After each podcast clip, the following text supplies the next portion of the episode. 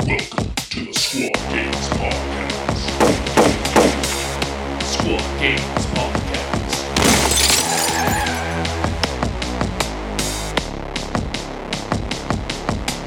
So I hear the Ren Fair's in town. The Ren Fair is in town, and in fact, I just came from the Yeah? Ren Fair. What was that? Did you And have I a time? bought some. Yes, I did. I bought something that I think every man should now own, and it's something that I've been wanting for quite some time. And no, it's not a battle axe. I already have one of those. Uh, it is a kilt. I'm very happy that I finally Mm. bought an actual full blown kilt instead of making my own. What's under your kilt? I I can I can imagine. yeah, uh, got it from Tilted Kilt. They are not a sponsor. None of that. They make awesome stuff though. Uh, looks great on me. My wife said so. I'm very happy. Uh, I also, what I got here, my brand new glasses came in. So now I'm just sitting here Are talking to you guys. death? Yeah, I have a sunburn. So uh, I have a sunburn. I'm wearing a kilt and I have brand new glasses, feeling like a brand new man. Talking on the Squad Games podcast with the beautiful men. We have Giacomo, we have Chris Bacchi, and we have Orion Wilfing with us today. What's up, fellas? Bah.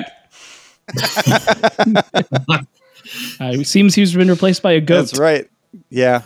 I mean, who hasn't been replaced with, by a goat at this point? That's, that's the true. That's the true question. Uh, I'm a black sheep, sir. Oh, my bad. Well, hopefully we don't upset. Hopefully we don't upset you with your violent temperament. Oh, absolutely. uh, yeah, we're gonna we're gonna get to those things today. Uh, but first, you know, let's let's talk about a few other things before that drops. So, did you guys um, see that the Ga- the Gallowfall sold out on Games Workshop's website in like five minutes? I yeah, I think everybody has um, shown us that. Uh, I've seen posts left and right. We're like, what happened? Why is GW doing this? So, there's a rumor of reason why. Uh, The rumor, all rumors are false until Games Workshop says they're not rumors. Um, the rumor is is that Games Workshop over the past few months has been printing nonstop 10th edition boxes because they're awfully terrified that this edition will sell out like 9th edition. If if anyone's unfamiliar when uh Indomitus dropped, it sold out in a day. And that was every single box set that ever came out and people were so upset that they uh, released them a month later and people could order it for 2 weeks and that's what they're doing this this year, but they're also trying to make sure that every single person that wants one of these boxes can get it. So, because of that, other products are taking are not getting printed as much as they possibly should be, and that's the rumor of why Gallowfall uh, got shortcut. Kind of makes sense. Yeah, I mean that sounds reasonable. I mean, Yeah, it's, rumors are just facts without the commitment. So exactly. Sorry, Lion players. Yeah, uh, uh, get in line. Terminators are first. Terminators and Nids. Terminator Kill Yep. Team One? Question mark. Oh man, dude, you're uh, you're busting my balls. That's what I wanted, and it was and it wasn't this release. Instead, we got something else, which uh, which is maybe a little bit better. Yeah, it was. Uh, speaking of the the sellout, it was it was pretty funny that at the start of the day I was talking to uh, to the, my uh, LGS owner. We, we were running a tournament yesterday, and he was talking about how he was surprised that the box sold out so quickly. And then later on in the day, he's like, "Yeah, I've actually started getting calls from just random people in the area trying to find a store that will will pre-order the box still." Um, so at this point, like everything is already spoken for for you know LGS pre-orders too now. Yeah, it's crazy. I was at uh, LGS uh, yesterday uh, up in New York, and they were talking about they were trying to talk to the people like, yeah, so we we're out of the boxes, but uh, maybe we could try to get you guys some French ones. Maybe I was like, yeah, sign me up. I want it. Oh, wee wee, yeah. When you yeah, played your uh, I'm lucky that I have French. a. yeah, I know, right? You have to you have to play the team in French using the French rules to buy the French box. I'm pretty sure. Oui, oui, go, go, the berber, Petite Space Marine. a baguette, and the knife, butter. I don't know how to speak French, obviously. Oh wow, that Yeah. was really You impressive. nailed the accent though. Thank Menage you, thank trois. you. I pr- I've I've We're played. very sorry, uh, French folks. I've played I've played D and D before. Um, going back to our role playing comment. Um, um, No, I have a local game game store that knows that I'm I'm a kill team guy, and they were like, "Oh, if we get one, we already put your name down." I was like, "All right, cool." Radical. So I got lucky. On, I got lucky on that one. Helps to know people, that's for sure. It does. It does. Um, so this past weekend, we didn't get to talk to you guys about it, but there was a lot of reveals that happened for Warhammer Fest. Um, not not the stuff that we're going to be talking about today, but like a lot of stuff got revealed. What do you guys think about that? Yeah, so I, I don't know if anyone was expecting yet another Space Marine kill team. That's No. pretty crazy. It's Um, awesome. and- and especially in the Space Marine Heroes packaging, look, I'm I'm a firstborn purist, right? I will just Mhm. I won't go Primaris. Um, and one thing I love about this new team is it, it's actually going to let me use all my my firstborn goons with all the crazy different layouts, um, and have a good rule set that works for them. Um, so I'm actually really really excited for Justian to come out. Um, I have a lot of questions as far as exactly how the rules will be available and how that's going to work, um, and no idea about how balance is going to work for it too. Um, but I'm very, very excited. It's a fun addition to the game, and I think it's it's sort of that finishes that holy trinity of different Space Marine team archetypes.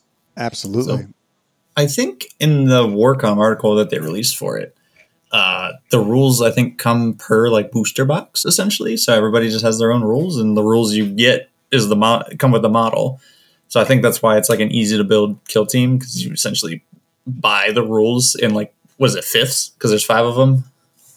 I, I think there's there's seven in like seven total options. Now I've heard people speculating uh, that that would be a seven operative team, and I I don't know how much stock I put in that. Um, it sort of harkens back to back when Nachmund was being previewed, and there were ten legionaries, and there was some speculation which I didn't agree with that you could take ten legionaries in the team because oh yeah everything in the box you're taking in the game. Um, you know obviously there were six. Um, I would expect that that Strike Force Justian is probably six operatives, maybe five. Um, if the captain is super super awesome, That's Um, what I'm which thinking. that'd be a, that'd be a cool that'd be a cool thing to do, or maybe the captain takes two slots. I don't know. That's my exact thought, Chris, is that the captain will probably take two slots because you're going to have a plasma fist hitting, a plasma pistol hitting on twos, and a power fist hitting on threes. Probably Yeah. with extended wound characteristics and, and with an invulnerable save because of his Iron Halo. I, I for sure seeing that model taking up two slots. Well, Yes. would there be an option not to take them? Is there another leader option like in the packages? There's a I haven't, sergeant. I haven't quite looked at the model. Yeah, Oh, there's a okay. sergeant. Yeah, instead of the uh, which is which is cool because the grenader for this pack is an intercessor rather than an intercessor uh, assault intercessor, and then the sergeant is the shooty version. Um, so That's that's neat. Yeah. yeah, there's a lot of cool stuff for that, and that's one of the teams I'm most excited about. Not the most, but uh, yeah, that, that that that'll come. I'm sure both of you already know. Before we move on, there are probably some new listeners, um, and they you while both of you have been on the podcast before, I would like to introduce both of you. Now, everyone that's listening does know me and Giacomo and the Squad Games podcast. We are affiliated with the Frontline Gaming Network. And if you guys want to go to any uh, any tournaments this year that Frontline Gaming is running, or get any secondhand models, if you use our affiliate link, uh, we do get a kickback, and that does help out us as uh, content creators. We do get a small kickback from that. Now, Chris Bacchi and Orion have both won major tournaments. They're both amazing players and awesome dudes. Chris, you want to tell us a little bit about yourself? Yeah. Uh, hi everyone. My name's Chris Bacchi. Uh, I've been playing Kill Team uh, the this edition of it since it came out. Uh, I've you know competed in a number of events. I've TO'd for a few events, um, and overall, I just have a passion for for this game and this community. Um, and I run the Bay Area Tournament Squad, which is a uh, North California area um, Kill Team community. And uh, if you're in the area, definitely hit us up. Yeah, and I'm uh, Orion Wilfong, uh, one of the members of Plasma Spam uh, on the East Coast. Also, done a lot in tournaments. We uh, one of the founders of KTO. Uh, just do a lot of kill team and kill team accessories. You know, just in it. Hell yeah. Yeah, his brother Troy, he makes some Oh. awesome shirts. I'm not gonna lie. yeah. Shout out to I love Leviathan. Oh, absolutely. Leviathan Um, apparel, man. That dude Leviathan. is lit. Leviathan, right? Yeah, Leviathan. Oh, sorry. Leviathan. Leviathan. Sorry. Oh, you're good. I just, yeah. You, you know you know more than me. Trust me, he's your brother. I, I cherish all of my shirts uh, from both Kill Team Open one and two. Uh, they they're my favorite shirts to wear while I'm playing Kill Team uh, because uh, we you know we have our, our team jerseys, but I got to have something with sleeves under them so I don't look like a degenerate. Um, Mhm. And uh, my kill my Kill Team Open ones are my default go tos for that. Let me ask Yeah. you this, Chris. Uh, do you love it so much that you're wearing it right now? Because I am. I literally, I can take a picture of myself and send it to you. What a one up. Oh, all right, yeah, you, you, you got me there. I'm, I'm I'm wearing my Atlantic City Open shirt right now. So uh, Oh, AC. You got me. okay. yeah. Okay. ACO is a lot of fun. Are you going back this year? That is another Uh, FLG I'm- tournament on the East Coast. I know. I, I love ACO. A- ACO is what triggered my love for for, for playing competitive kill team uh, back many many years ago. And in fact, my, my first competitive kill team game ever was against Orion Wilfong. Oh, Um, wow. little- You're lucky. Wow. Yeah. Little baby Chris just just going at it and having no clue what he was in for. And boy, did I get a whooping. Um, But uh, sadly, I won't be able to make it this year due to a lot of summer travel plans. Um, but I am bummed because I, I do love it, and I hope I can get back to it next year. Are you going, Orion? Um, I mean, I could. Um, the, the bigger problem for me is I would have to take off work. I want to go by all means, um, but I'd have to take off work, and with it being potentially a golden ticket event because it's still questionable right now. I'd rather leave that space open if I were to play any like teammates or good friends. I'd rather let other people compete for it Okay. uh, rather than try to get a, another golden ticket for no reason. Is uh, is Um, Janice and um, I know Nick Craven is going uh, from Plasma Spam, and are Correct, the yeah. are the Garrett brothers all going as well? I believe so. I'm pretty sure the Garretts are out to conquer the ITC leaderboard. Uh, so they're going, you know, headfirst into every event possible. They're I think they're trying to dethrone Spain, possibly. Mm-hmm. Uh, they're doing a good job of it so far, but You hear that, Ace? Americans are coming for you and your team. specifically Spain, two Spanish. children. Yeah, two children. two really good children. I, I lost I America's lost, future. I lost to both of them at KTO. They are both very good. They're they're they are both murder machines indeed. Uh, great great guys. Uh, Some- both the some- yeah. Some people might ask, Dakotah, did you let children beat up on you just to make them feel better? But no, I didn't. They beat me fair and square. They beat me handily. They're quite good. Oh yeah, no, they're merc- they're Uh, merciless. if you even think about pulling a punch against Liam, the younger one, uh, you will get eviscerated. And he Yeah. plays it up too. He knows exactly how to manipulate people and uh, play play the the kid card. And uh, Uh-huh. if you let that if you let that work on you, oh man, you are in for a world of hurt. no, yeah, they were they were awesome. They were awesome to play against. Yeah. So uh, that's very nice of you not to go and, and win, Orion. I mean, I'm not saying I would win. I'm sorry. That may I sound mean- very, very Yeah, save some for the other guys, Ryan. We I am- appreciate I- it. I apologize. Now you are correct. That is very bolsterous of me to say. No, I'm not saying that. I'm not saying. But- I'm but- saying. but I'm is he saying wrong, that, Not though? you. No, I don't think he's wrong.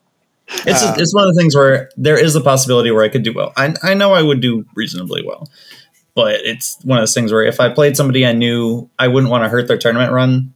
But like I also spent money to be there, Yeah. So it's it's just play. not quite a reasonable thing for me to go to, especially since ACO tends to only be the tournaments and nothing else. Like there's no vendors really. There's no um like any of the cool side projects or like I think there's some painting competition, but I, I think it's generally one of the more limited events to go to of the Yeah, FLG and- lineups. Travis Chang and the Brooklyn Rats are running that event, right? Yes. Correct. Yeah, uh, Yeah. Travis Chang is running it. He's an excellent guy, excellent TO. Um, He is. Not to, So, men- I mean- not to mention an excellent player. That guy. Oh, uh, well, yeah. One, one of the uh, one of the most savage individuals on the East Coast. Uh, truly, I, I look forward to every single time I get to play him. Really, really great guy.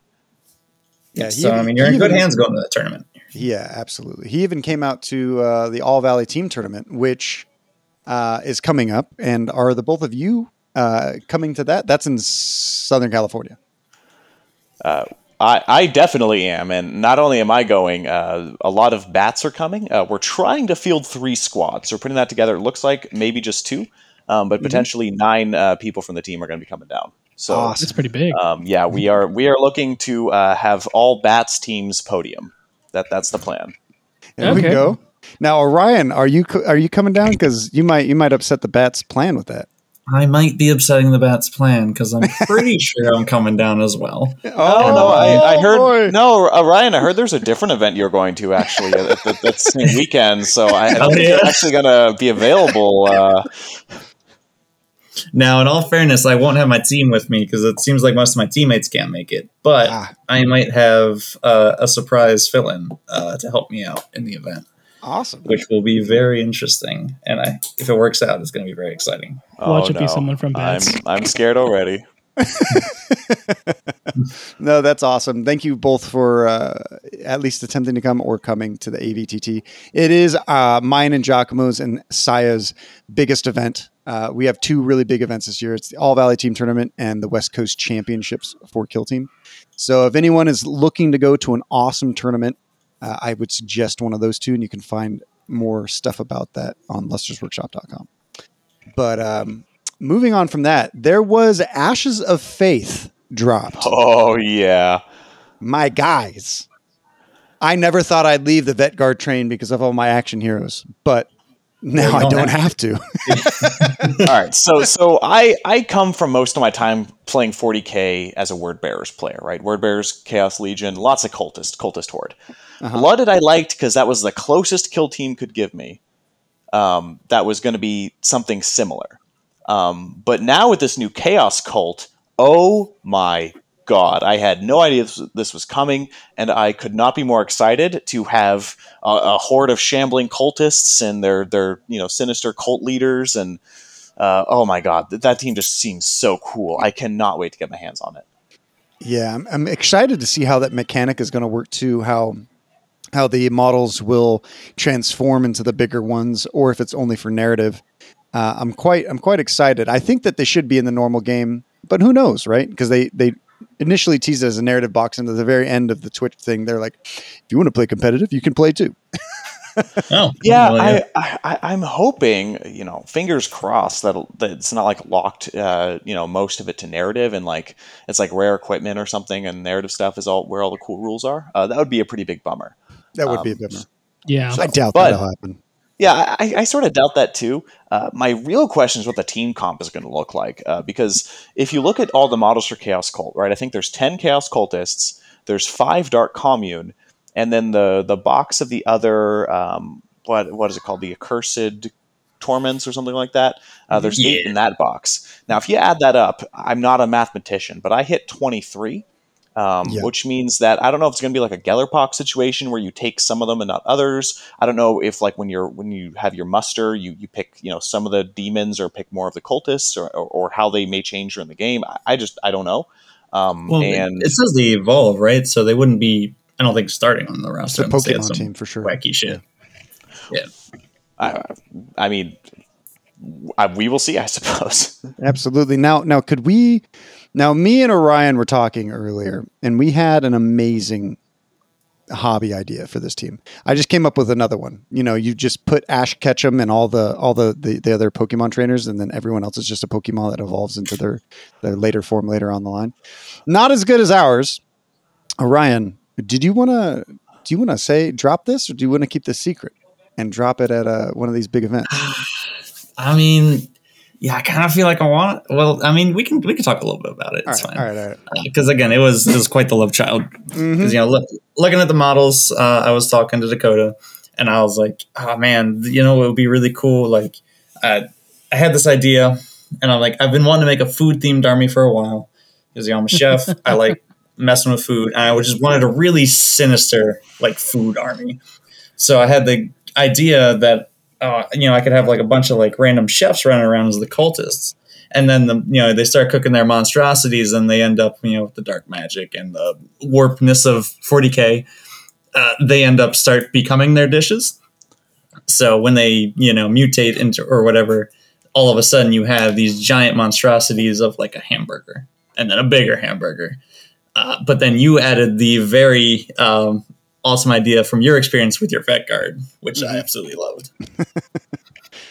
Yeah, and that is uh, we add Chef Ramsay as the as, as the main hero, along with the master chefs or other famous chefs that are the dark commune models that then uh, use their dark magics and their dark cooking powers to to, to make them even bigger and stronger.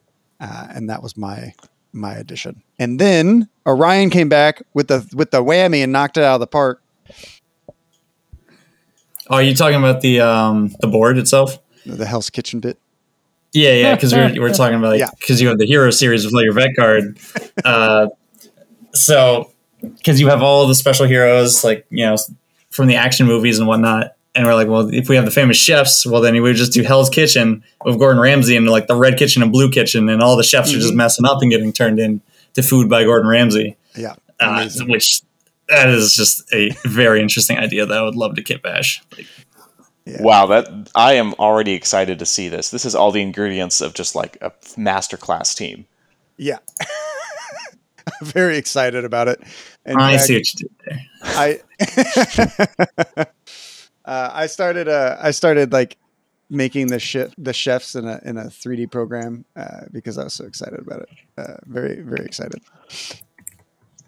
Um, if any of you guys have any cool or interesting ways that you might be able to uh, or ideas on how to change this team up from just dark cultists, make sure you tag us on our Discord or something because love to hear more ideas. Um, but now moving on to the good side of this, uh, it looks like we can take a bunch of different teams with this Inquisition team. Um, what do you guys think about that? The, the fact that it seems like they're just breaking the mold and they're bringing back what everyone loved about uh, the first edition, or at least in theory. The theory is is that you can either take a set people on the team, or the other theory is that you can bring, you know, basically almost any any fact any any model from from these particular factions um, with to to flesh out your Inquisition team. What do you guys think? You guys excited? Yeah, oh, I mean, I, I am super. Oh, go ahead. Sorry. Yeah, I will. You you honestly have more about this than I do, as I'm not really like a human team player. So I mean, I just think it's very cool that you. It's going to break the roster, I think, wide open. I'm not quite sure how that's fully going to function, and I imagine we're going to see some very diverse like Inquisition people.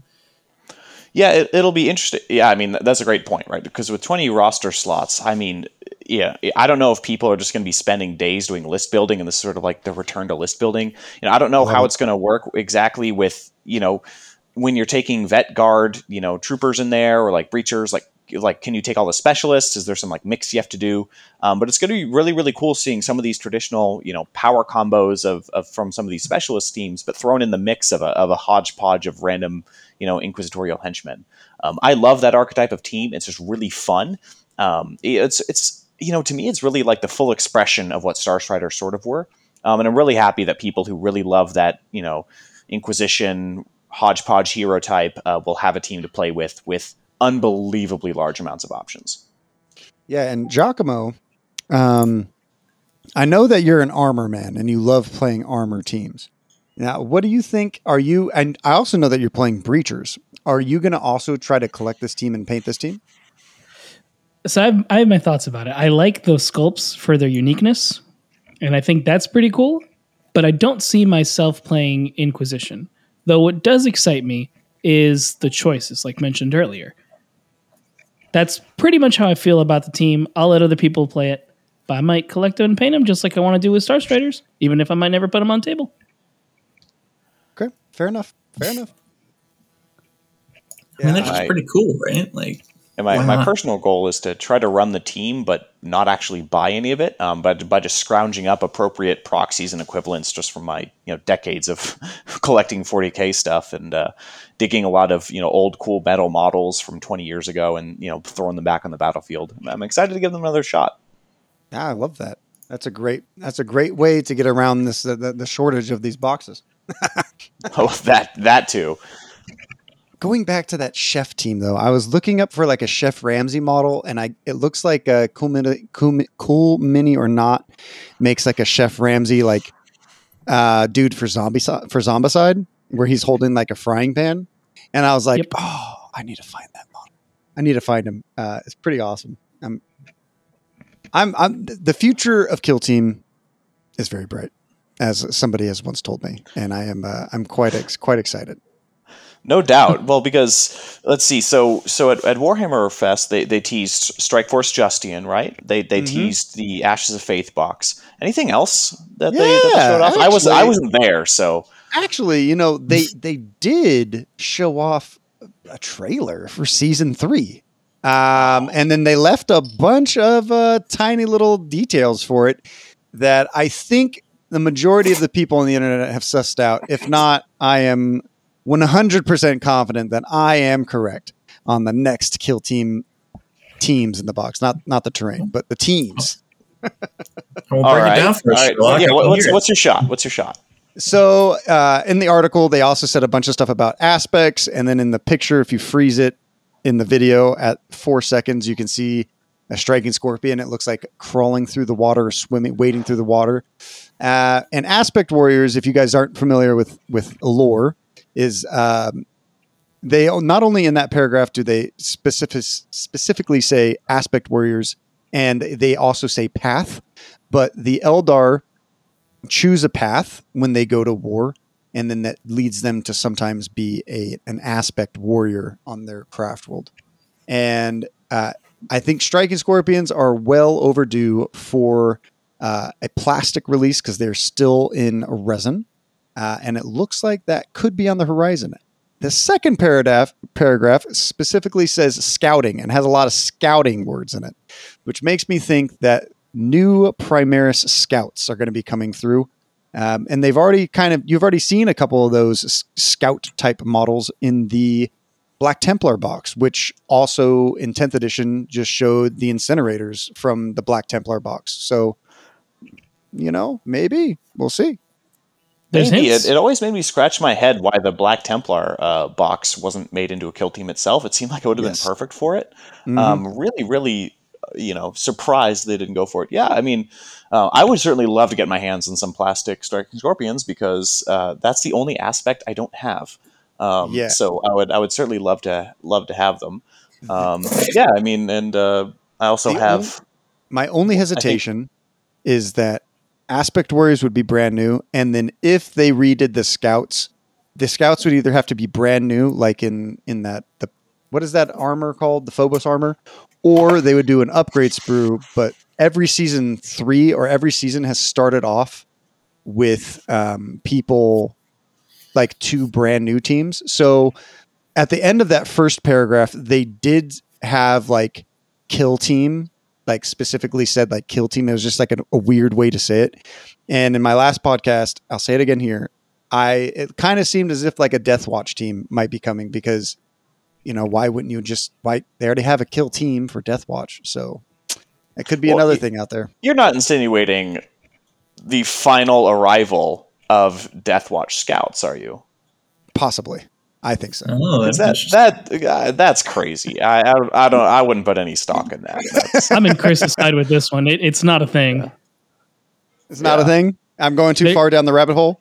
De- no, Death, Death, Watch, Watch are like scouts. super covert. Yeah, Death Death Watch are like Ah. super covert alien hunters that like stalk their play, prey and use like uh, covert surveillance tactics and reconnaissance. Um, it would just would make no sense for them to have scouts.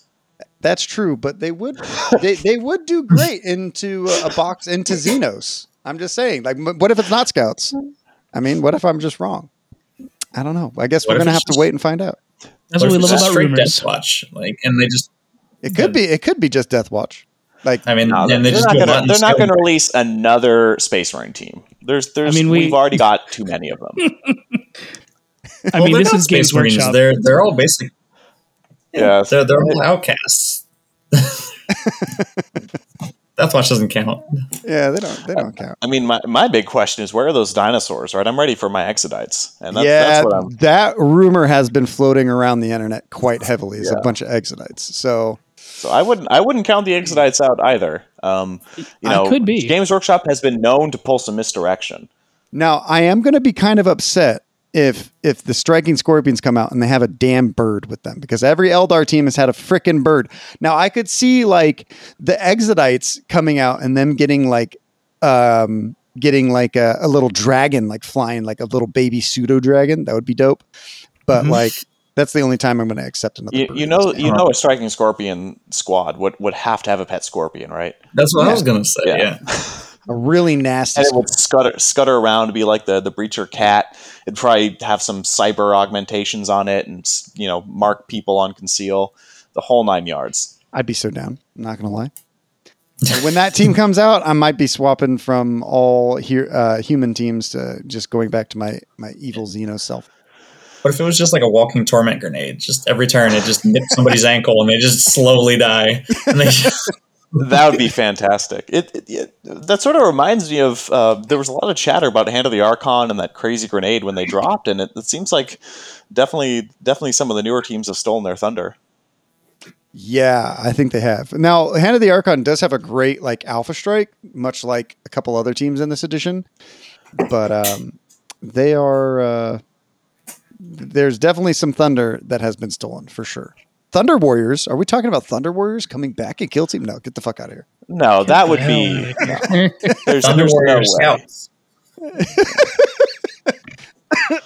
There's some speculation on a on a Custodes bespoke team where it's where it's the uh, the the eyes of the Emperor I think they're called where they go out and like they're you know they're not in Custodes armor anymore and they're doing reconnaissance work. Scouts? that'd be kinda cool, though. That would be cool. Yeah, that would be a neat team, you know, where they're not, they're not actually wearing the Custodes armor, like they're just in like cloaks and hoods and stuff, but they're still just super Hmm. ripped and buff. Oh, I was thinking like just straight up abs. That was that's that's not where I thought. That's yeah. the I would No, they're be not anymore. They so- must be Emperor butt naked. Uh, yeah, Killer Men theme, yeah. Yeah, I would uh, just make them paint them all like superheroes, you know, and just you know leave it at that. That would be super cool. Yeah, and that would be really cool because custodes are what still just custodes in Kill Team. They don't have anything else that's like super and particularly awesome. And for me, they've never really made sense in like just Kill Team because usually it's just like a single one running around. But you know, I guess we'll have to see. Yeah, I, I'm an old school lore purist, so I'm I'm happy for Custodes to not be in the game. Um, you know, at least in their in their current form. Um, so yeah, I'm, I'm not I'm not rushing for them to get a bespoke team. Yeah. Do you guys think that Tyranids are ever going to get a bespoke team? Because at this point and everything that's dropped, I don't know if we're if we're going to get a All right, Tyranid. here's here's here's my here's my theory, right? So, Games Workshop's been awfully cagey about a Tyranid team, and we thought they were going to come in Gallowfall. There's no way we're not going to get anything for the Leviathan box. There's just no way. There's no way. Yeah, I can see that. Maybe they're going to Well- drop a. Maybe they're going to drop a, another box. Uh, There's like- also the annual coming out where I, I don't think we know what's exactly going in that.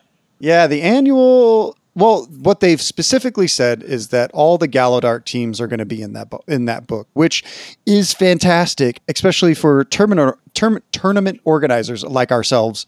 Um, the fact that we don't have to carry around four extra books, we can just carry around one.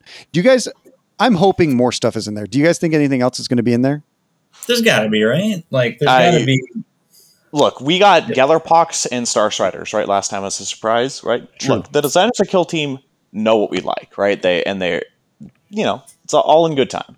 So you're saying that the last action here. What is that team that you want, Giacomo? The the something I last. want uh, I want Colonel Uh, Schaeffer's, Schaeffer's last, last Chancers. chancers. yeah, Yeah. Schaeffer's last Chancers. You think so? So what you're saying is that Schaeffer's last chances are coming out. I'm. I, that, would- I'd be down. I'd be down. I would be down too. Um, I, I that'd be really fun to see. That or like. Gaunt, Gaunt's team, more hero Gaunt's teams Ghost. coming out. Please, Games Workshop. Gaunt's Ghost. like- I Yeah, like it's, hero it's not like it's not like. I mean, they don't listen to this podcast, but it would sure would be fun. You know. I, I mean, Well- maybe they do. I mean, get out I have a speculation on it. All right. Uh, so you know, we mentioned we got Gellerpox and Rogue Trader Mm-hmm. uh, in the book with all the other teams that we already had. So, but those were from last edition, and they were like, "Well, everyone's like, where are those?" I know two more teams that could easily be in there that are missing from last edition, and that would be the Servants of the Abyss. That uh, would be combined really cool. The heroes or the Blackstone Fortresses expedition people uh, from that Oh. box. That Oh, would be so cool. It would. It would. Uh, that would be an excellent come. I mean, they already have the molds and they're not selling them, right? So it would only make sense. It's a really easy plug plug and play. That'd be a Uh, mixed race that would be team, really right? cool. Yeah. Yeah, it Mhm. would. Would it, would Yeah, it be our there's- there's first mixed Kroot- race team? Kroot, Eldar, and Robot. Yeah. Yeah, yeah. And dog. We're gonna have our first and dog. Yeah. And, and Ratlings. And ratlings. Did you know my? Oh, I I'll, I'll have to save that one. Um, I'm going to write it down. Don't ruin it. Um, it's, it's for the Damn, you, vote. just blew, you just blew my mind, man. Well, just thinking. Yeah. Um, do you guys think that they're going to redo any compendium? I'm really hoping. I don't think it's going to happen, but I'm really hoping that a couple compendium teams get something.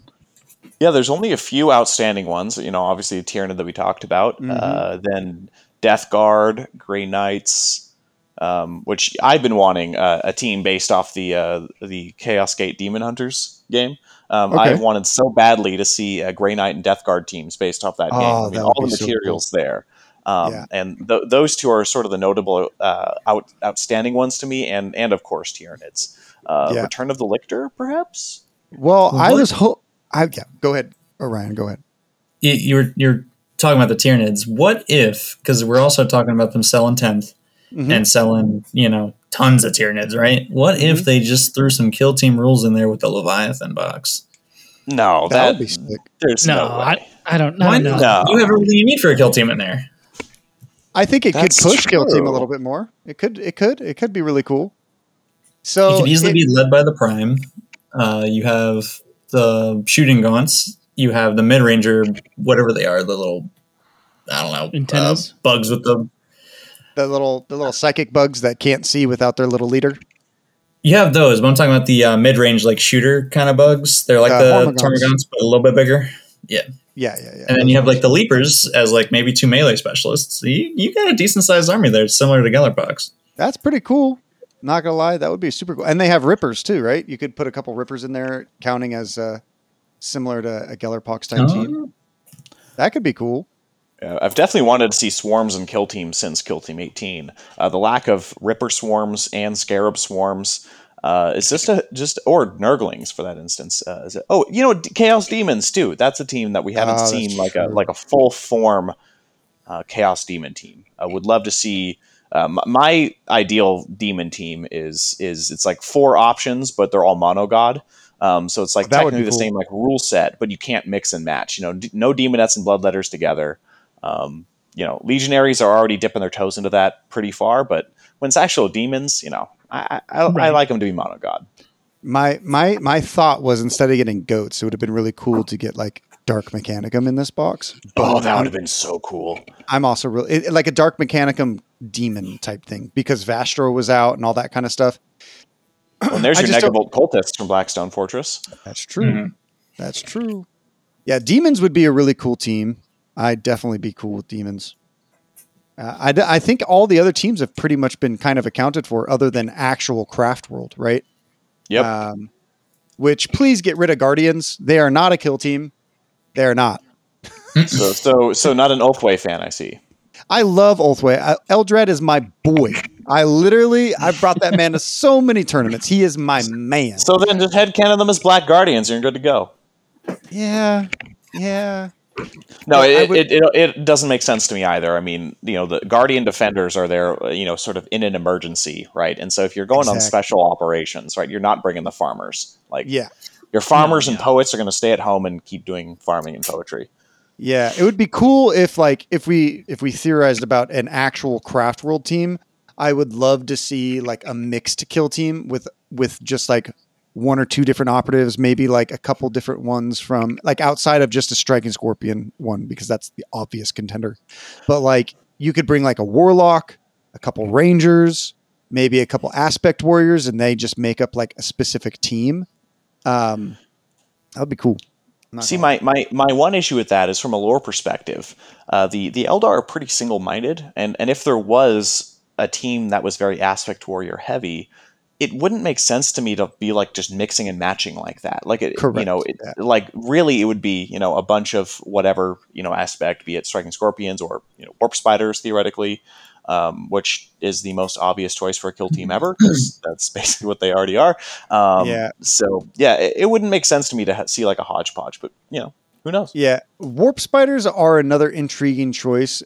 There was a lot of talk at the beginning of this edition that the two the two specific aspects when the Eldar were getting re- released that were 100% coming out with brand new models because people apparently have seen them was Warp Spiders, who were made in the 19 like 1990. These models were released. They are awful. I have 10 of them. They're awful. And they All right, now, up- now hold on. Now, them's fighting words. Now, hold on. Okay. I'm listening. You don't, you don't, you don't like the old Warp Spider sculpts? No, I did back in the day. They just they've shown their age so much. Like a The thing that- fine wine, brother. Like a fine wine. All right. Appreciate the the wisdom of age. okay, I, I I I appreciate them, but I'd rather a warlock. The world, old warlocks were bad too, but also the the the the swooping hawks. You know, have do you Oh, own any swooping hawks? Do you own them? I own ten of them, and, And all how old hard is it metal to keep the wings on? Oh, super hard. They, they um, I had to, I had to pin them, um, and in my carrying foam for them, they're like they've got these special sections to like keep the wings on, and also to keep them attached to their base. Um, Yeah, Mhm. they they've needed a lot of work to stay to to, uh, to stay straight. Yeah, definitely. A, a swooping hawk would be amazingly cool team too. They would be. Now, the other crazy thing about the swooping hawks and stuff is like if they ever got a brand new model, sorry to deviate for all you kill team fans out there. If we ever got anything like Scourges, I would hope they'd be a little bit smaller than the Scourges from the Dark Eldar because they literally take up the same amount of space as a Viper in foam. So I decided to go to magnetizing them, taking them to events because they just take up that much space in foam. It's insane. That that makes sense.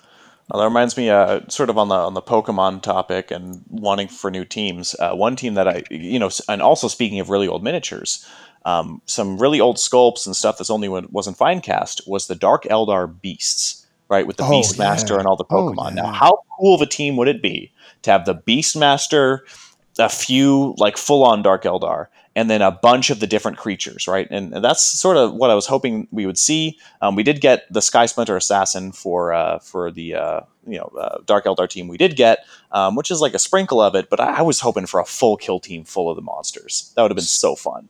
That would be amazing because you have the hand of the Archon dudes too. But Yep. I think a Mandrake team, a full Mandrake team, because they're old as crap too. I think that team would be awesome as well. Well, I still have the old metal mandrakes from Mhm. way in the day, the, the BDSM leather ones. Yep. Um, Oh, those the- ones. Mandrakes have never really been my. Uh, oh, those ones are, are so cool. um, I yeah, and all my witches are the old metal ones too. Yeah, Ma- Mandrake team could be really cool. I don't, I don't really know what you'd do with it, but They'd be like striking scorpions, but dark. All right, so I I I know nothing of Eldar whatsoever. Okay. Uh, besides the little things I've seen in last Kill Team Edition, Uh-huh. I know Mandrakes had like one weapon layout, right? Yeah, they had warp fire that they can shoot. It's a it's like a it's like a blast that they just shoot out of their hands because they have like magic from the darkness from the dark realm of darkness. Uh, And then they have the Striking Scorpions at least have some different weapons, right? they have well their only the leader, Exarch. Yeah, the the Exarch Only? has like has strike has has um little different guns. I'm sure they could if a kill team came out with them, they could probably give them a couple of them uh, different pistols. But typically in the old models, they've only had shuriken pistols and chain swords and mandiblasters. Now the the, the leaders have had um, uh, the scorpion claw that came completely kitted out with a gun inside of it and then the other one was a biting blade, which is my f- personal favorite look to them, which is basically a two-handed giant chain eviscerator. sword of death. Yeah. Yes, it's an Eldar eviscerator that has the blade the thinness of a of a like a couple molecules. Uh, Oh wow! I'm just Yeah. googling everything you guys are telling me. These models are ugly. All right. Well, I, I- I guess I, I guess I'm alone in my appreciation for the classics and uh, the heritage from whence we all all come from. hey, I have Um, second edition Aspect Warriors, third edition, and Finecast.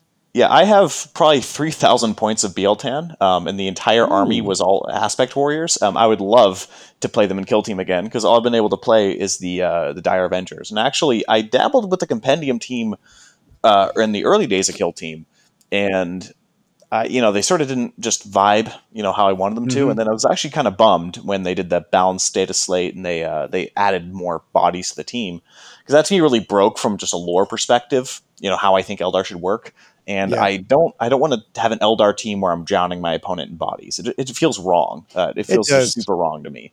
yeah, So you don't. it- they're each person is super special to Eldar. So like if anyone doesn't know anything about the lore, like after every battle, every fallen Eldar has a soul has a soul gem.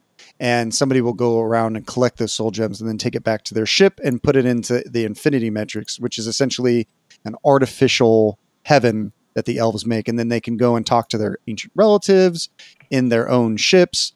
And the reason why is that if an Eldar's ever dies and their their soul gem cracks, they get go into the warp just like every other dead person. They go into the warp and then Slaanesh eats them. And the difference is with the Eldar, the Eldar re, uh, retain their consciousness. So it's a horrifying experience for the Eldar. Unlike humans who don't care and don't retain um, their consciousness, and Slaanesh just eats them. So yeah, being, that's why they. being, for sure being tortured by Slaanesh for eternity is a is a very awful fate, um, and that that's where uh, the Corsair uh, Soulstone recovery tac op comes from. Um, Mm-hmm. Is that pragmatic nature of not wanting to leave behind on one of your raids? Um, yeah, it's definitely a fate worse than death. Uh, they don't always they don't spend the rest of uh, eternity necessarily in the Infinity Matrix. Um, sometimes they put them you know back in a Spirit Stone or, or Mhm. sort of infuse them in the armor of Exarchs. So one of the really cool things about Aspect Warrior Exarchs is that their armor has the sort of combined knowledge of every Exarch before them. And Correct. so they sort of can draw upon that ancient wisdom, um, and it, it's had different effects in different iterations of 40k. Um, Mhm. I, I am, I too am an Eldar fanboy, um, Yes. and uh, would, I would see. love to see more Craftworld love. Yeah, and don't forget the Wraith Guard, the Wraith Lords, and the Wraith Knights. I'm And looking at right now. Beautiful. A Wraith team would be awesome. I'm not gonna lie. That would be- sick. Yeah, there'd be an elite team, Yeah, it would be right? Maybe even four guys. Yeah, it'd probably be like four. Yeah, I've sort Still, of that's- I- soft given up hope on on seeing a, a team like that, just because they seem to they seem to not want to do Terminator team, uh, regardless of how many angry emails and voicemails I leave. Uh, still no Terminators, so I Thanks don't know what's yet. going on there. Not yet. Not yet. I'm, I'm carrying the torch.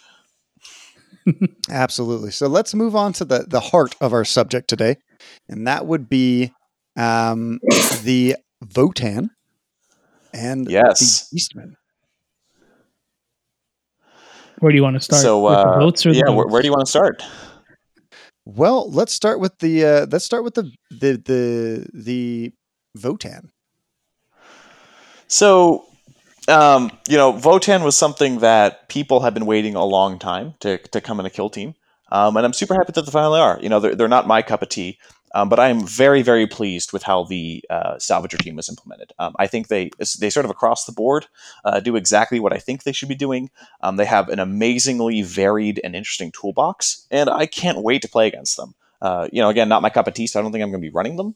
Um, but but really excited to see them across the table and you know be annoyed by their uh, various dwarf BS. Honestly, you hit it, the nail on the head. That's exactly why I want to play them, is because of their varied, unique set.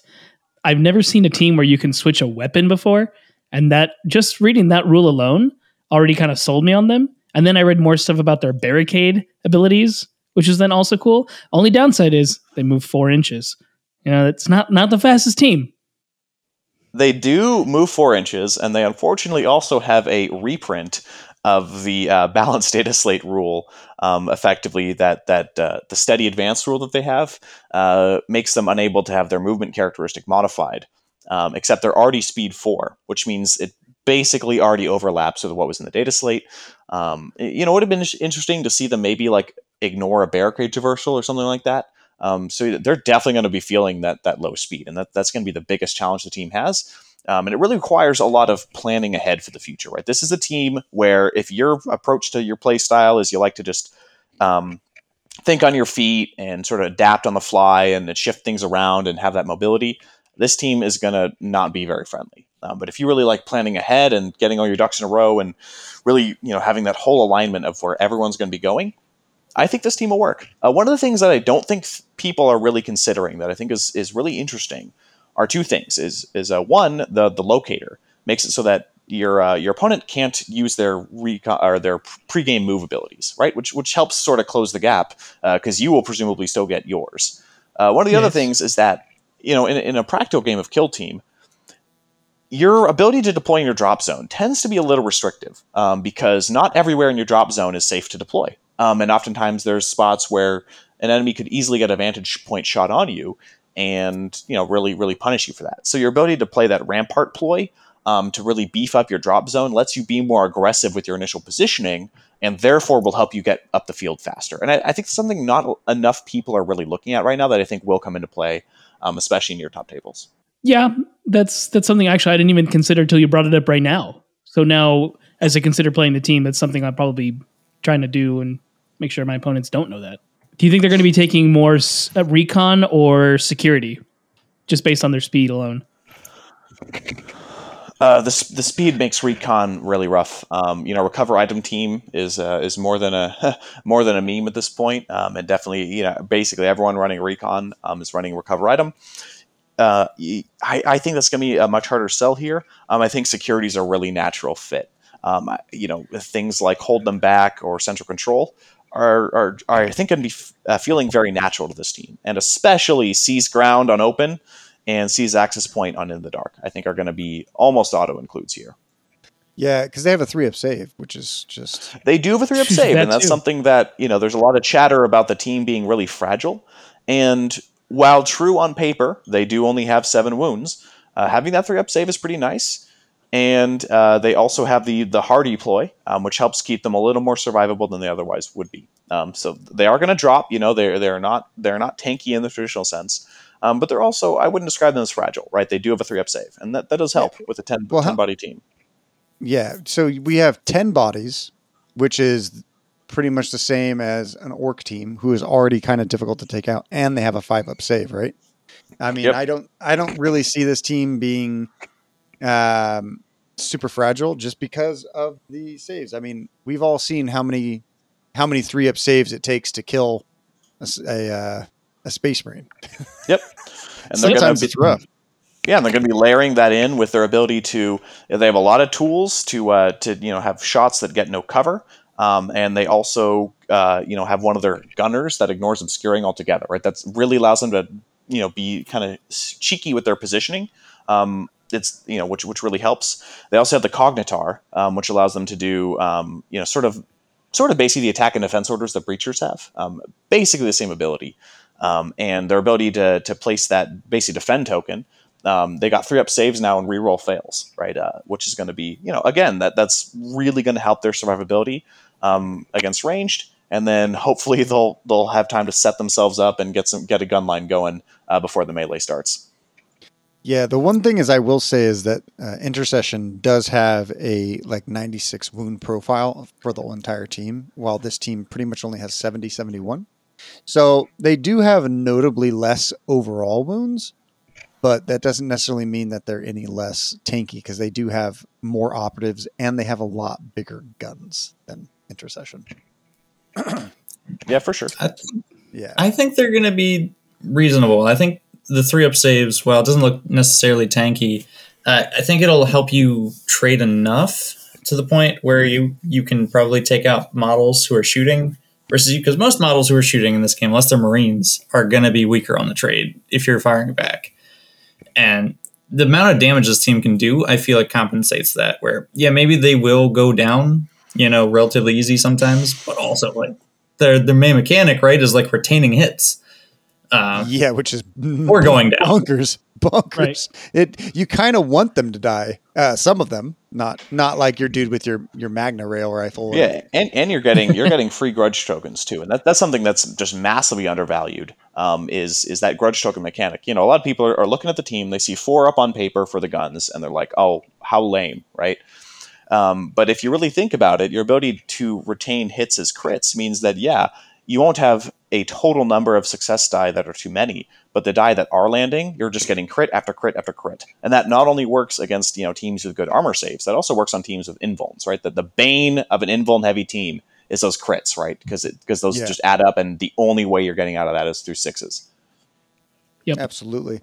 I mean, also like we would assume that this team was play tested against the Fellgor, so they must be of relative, you know, hopefully uh, strength, or at least they're decent into each other. Because I mean, when we look at, um, I mean, it might not be true, but when we look at the Pathfinders versus Novitiates, they both came out and they're both very good, you know. So, and both teams I've seen have about the same power level. So when you look at um, uh, that what's that other team? Like when Kasrkin came out versus Hierotek Circle. Higher Yep. Tech Circle, they were both under undervalued or at least underperforming. So then they both would receive. So if everyone is saying, you know, the future is goats, um, this team also has to have some play, and I think that they are being undervalued or underlooked because Yeah, to I, me I think good. I think they're being critically undervalued right now, and you know, uh, you know, I, I don't know if it's going to be the same situation like with the Blooded Renaissance, um, but but teams that have a toolbox with this amount of variety in it, um, and have that much, there's this volume of shooting that is, you know, in, in all honesty, pretty consistent. Uh, You know, you're going to see this this team really do things you weren't expecting. Um, they have some really fun uh, fun tricks and maneuvers they can pull. Um, my favorite one is worth it. Um, their ploy that when an operative's in, incapacitated, it can do a free mission action. All right, this this is a game changer on something like loot, right? Because Oh, if your yeah. opponent gets if your opponent gets initiative, you can set it up where you even if you lose initiative, you get to loot a point, right? Because you, you can stack Super the, the good. ball in your favor. Uh, that is incredibly incredibly useful. So you know there there's these things that you know on paper you may not you know think it's a huge deal, um, or using worth it to close a door and in the dark, right? Uh, on Yeah. death Ooh, right? that's a good That's one. neat. Yeah, there there goes your uh, cool cheeky setup you were doing there, Mister Mister Chaos. Uh, you know, chosen or something like that. What what do you guys? What is your guys' favorite model from the squats? Uh, just in general, Ooh, I know mine. it's either Uh, you could say either model or or data sheet, either one or both. Uh, my, mine would be the punching guy. I don't quite remember his name, but he's the, the I think with the black Dozer. eye? I think his name is. Yeah, Uh, The Dozer? Just a fantastic model. Yeah. The fact that he can just kind of punch models around the board is just fantastic. He's he showed up to the game and he's playing pool. You know, he's I'm uh, I'm quite taken with the grenadier. Uh, actually, I, I think that the utility grenade, where you pick one of the effects, is just a really neat mechanic. Uh, I really I really like that. I like the grenades that that I like. I love games with tools that aren't directly offensive, right? That just change how the how the engagement works. Um, I love the fact that it's a grenade that does not involve actually doing damage, um, but it slows them down or or you know curses their weapons to have hot. Or it just makes them, you know, scared or whatever else, and makes mission actions hard. Um, so I, I'm just, I'm a fan of the grenadier. I like abilities and mechanics like that. I like the lugger. It- again, I'm thrown by the ability to switch weapons on the fly in a game. yeah. Uh, that is that is really really cool. You put him near your you put him near your Hearthkyn gunner, right? And you can do a whole bunch of stuff. well, same with the leader, right? The leader has like six shooting options. Yeah. Yeah. Ca- Can the Luger also change melee items, weapons, or is it only ranged? Re- I wouldn't see why not. It's re-equip a weapon. As long as they'd have the option to take it, right? Yeah, I think that's how it works. I don't quite remember. Yeah, I mean, we are looking at just uh, pictures of, or at least I'm looking at pictures of Can You Roll a Crits video because none of us have the actual book as of yet. Yeah, Um, shout out, shout out to our YouTube heroes, which uh, go through and, and uh, read through the rules and and do those very w- wonderful screenshots. Um, uh, so you know, shout out to those people making making it possible for us to survive in this weird time between the, the rules being you know previewed and us not actually having the, the book in hand. and possibly might be able not to being order it, able yeah. to get the book. Yeah, The- oh, that's true. Yeah. in general. Yeah, it looks like it looks like you just switch their weapon because it's just something that they're equipped with that they could be equipped with. So my it's really hard. I really like the look of the jump pack dude. I think he's I think the jump pack dude looks awesome.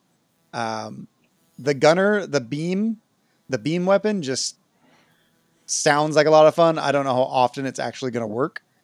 But, you know, with the the field kinetic to me, the fact that you get to relive a model, like have a model come back to life, at least that's how I read it. Um it's pretty freaking cool. Yeah, d- definitely any team with a medic. Um, uh, you know, I, I always am uh, loving because you know it's a get out of jail free card, um, and it's it's very very uh, you know powerful to be able to not not trade during a shooting engagement, but actually you know you, your opponent loses a piece and you lose nothing. Um, your Yeah. your agency there to set up a gunner, you know, flip him to engage near the end of the turning point when your opponent only has a plasma gunner left to retaliate. Um, then wham, medic. Um, start a next turn, and if they kill your gunner again, you medic again, right? And that's basically you, you die twice for nothing, um, and Yeah. you only suffer minus one APL a single time. Um, I It- I remember it's like back. he's a beast at that point. Ah, God, I remember back at the in December 2021. I remember figuring out that medic combo, and I, I remember posting it on a Discord saying like, "Does it really work that way?" And everyone was trying to say, "No, no. If you already have minus one APL, you can't do it again," and stuff like that. oh, you can. Oh, you can. Um, yeah, much. And then uh, novitiates could do it too. And uh, I, I was briefly playing Kasrkin and could do the same medic cheese. So yeah, having a medic is just wonderful. Absolutely. There's a lot of great models on this team. There's a lot of cool stuff. It, don't they have a way to make somebody like go 10th? Like last? Like you this model, Yes. that model goes last. Yeah, they, They they have have their their comms has an omni scramble ability, which is which is actually really cool because uh, often comms, you know, it's just like a plus one APL battery where they're sitting there and maybe doing a mission action, um, or maybe not, right? And just they can only really use one of their action points. Uh, but with this comms piece, there's actually a huge incentive to put this comms on conceal on a vantage point, um, so it can get LOS to an enemy, um, but then stay on conceal and do the omni scramble move to it. Um, and that that ability to have that in your back pocket is amazingly strong. Yeah. Yeah, that's- I love Omni Scrambler, so just another reason Now to I play have a question about a a rules interaction. Um,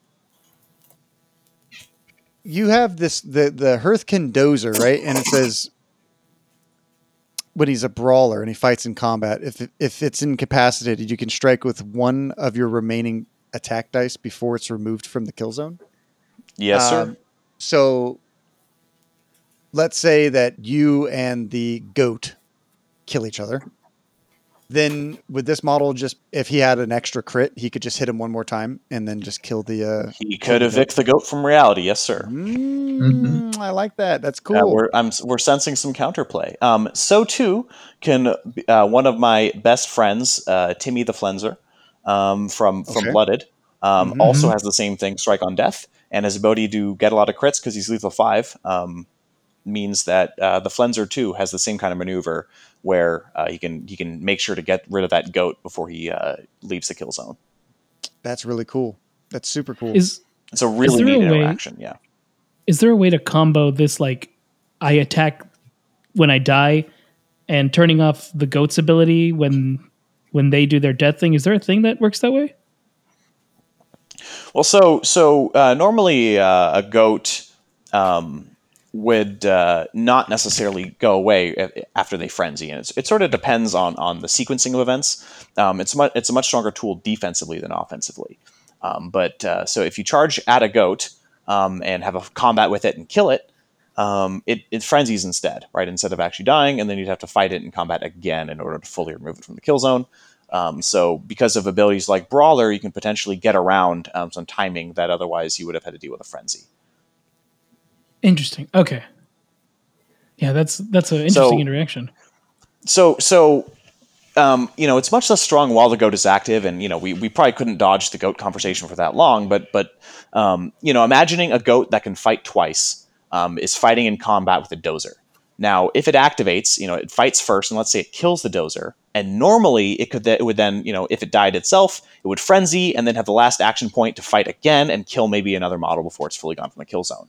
But because the dozer is brawler, um, as the final, you know, up yours to the goat, he could crit the, the now frenzied goat and get it gone from the kill zone before it can fight again. And that would be one of the situations where the ability like this is very, very nice.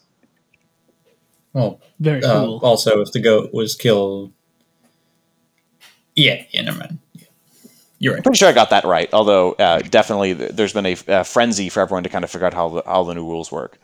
Yeah, absolutely. I mean, that's the thing is like every time the game is broken, because every team breaks the game in one way or another, right? So um, every team is like, oh, you know, I get to move and dash, and then, you know, or I get to move, shoot, and then dash, or I get to shoot on death. You know, all these different, every single team, the thing that makes them unique is that they break the game, right? And this one is, is, different and we've never experienced something like this that the goats mechanic before um and I don't think it's bad. I think it's very fascinating. I think it's very cool, and I I hope it was intentioned that you know it does make seek and destroy a little bit harder to to to score because it makes the game more interesting. You have to play the game differently when you play this specific team, just like you have to play differently when you play into together box. Like at Kill mm-hmm. Team Yeah, I Open, mean, The, uh, the the first team in the game, the, the the first kill team in the game, Commandos, broke a core mechanic. They can charge and conceal, right? Um, exactly. You know, uh, it, it's in it's in kill teams' bones to have teams that that work sort of this way. Um, Void dancers, you know, break the shooting rules, right? They just they they play Mhm. by their own rules. They fly everywhere. Um, you know, as far as how intentional some of these Wormblade. specific interactions are, a Wormblade for sure, right? Uh, Turning Point Yeah. One is their playground. Um, you know, as far as how spec- you know intentional some of the specifics interactions here are with the goat, you know, I, I can't say for sure. I'm not a mind reader, um, but definitely the the core, you know, regardless, the core principle of this frenzy system, you know, is de- obviously definitely intentional, and it is really really cool. Um, and I've been definitely just theory crafting and, and workshopping, um, you know, with my local group about you know how to play into this team, how to deal with it, you know, what things still work, what things we have to modify, um, and I just think that's great. Absolutely. Do you guys have any? Do you guys think that the the the vote before we move fully onto the goats? Is there any reason to take any of the Votann special tac ops or tac boys? Uh, well, their their their suite of ploys are great. They have uh, a wide variety of, of really really nice tools there. Uh, their their tac ops, you know, I'm I'm always very concerned when there's a tac op that requires mission actions. Um, and two of their tac ops, excavate and rig site, both require um, action points to, to pull them off. You know that to me, you know, it gives me echoes of, of the old uh, of the old Phobos, um, you know, mission action tac ops where they're planting the bombs and stuff that just seem really neat on paper.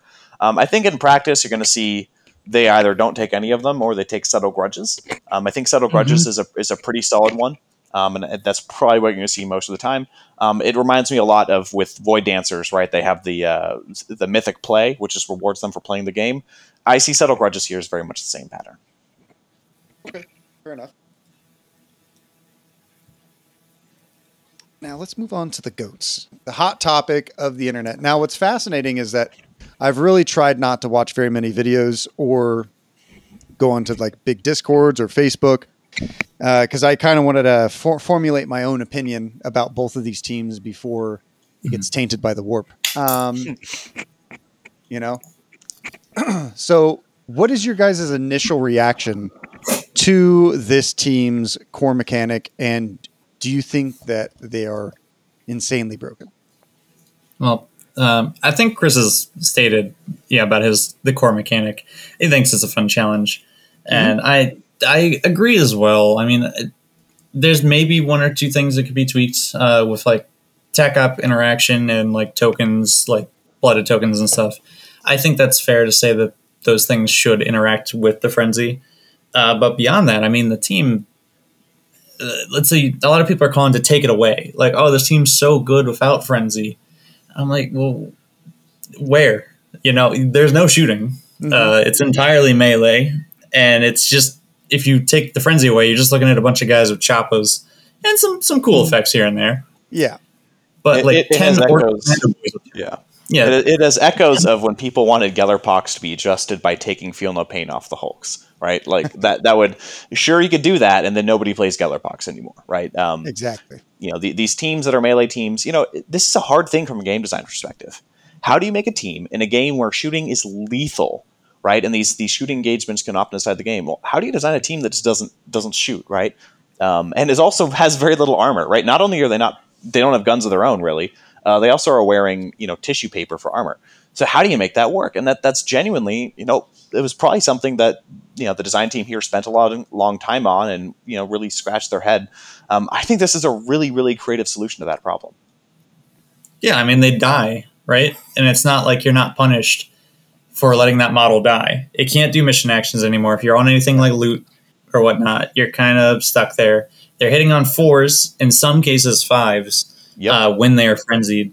Uh, you don't you you don't have too many rerolls outside of one specific model or rerolling everything uh, for a CP, but that's not always you know the best choice. You could easily get the same result. So I mean, it, they're still very inconsistent uh, with this mechanic, yeah, that's and the mechanic is punishing to the goat player, which I think a lot of people aren't saying. They're like, "Oh, we just have a free extra model now." Like, well, kinda, but I mean, he died really easy in the first place because you know he just has a five up save. Exactly. Yeah, one one hundred percent. You know, when you shoot a Fellgor, um, from outside of ten inches away from you, um, and you kill it, it it it will not do anything to you, right? So when, when people are, you know, I've seen on the Discord some people saying, you know, oh, you have to kill 20 models to get rid of the Fellgors. No, no, you don't. It's not how it works. There's there's there's 10 models, um, and sometimes after you kill them, they spend a little more time on the battlefield than you'd like before they eventually perish. But they're going away one way or another, right? Like after you frenzy them, they will be taken off the board. It's only a question of when. I have serious gripes with that uh, argument where you have to kill 20 models.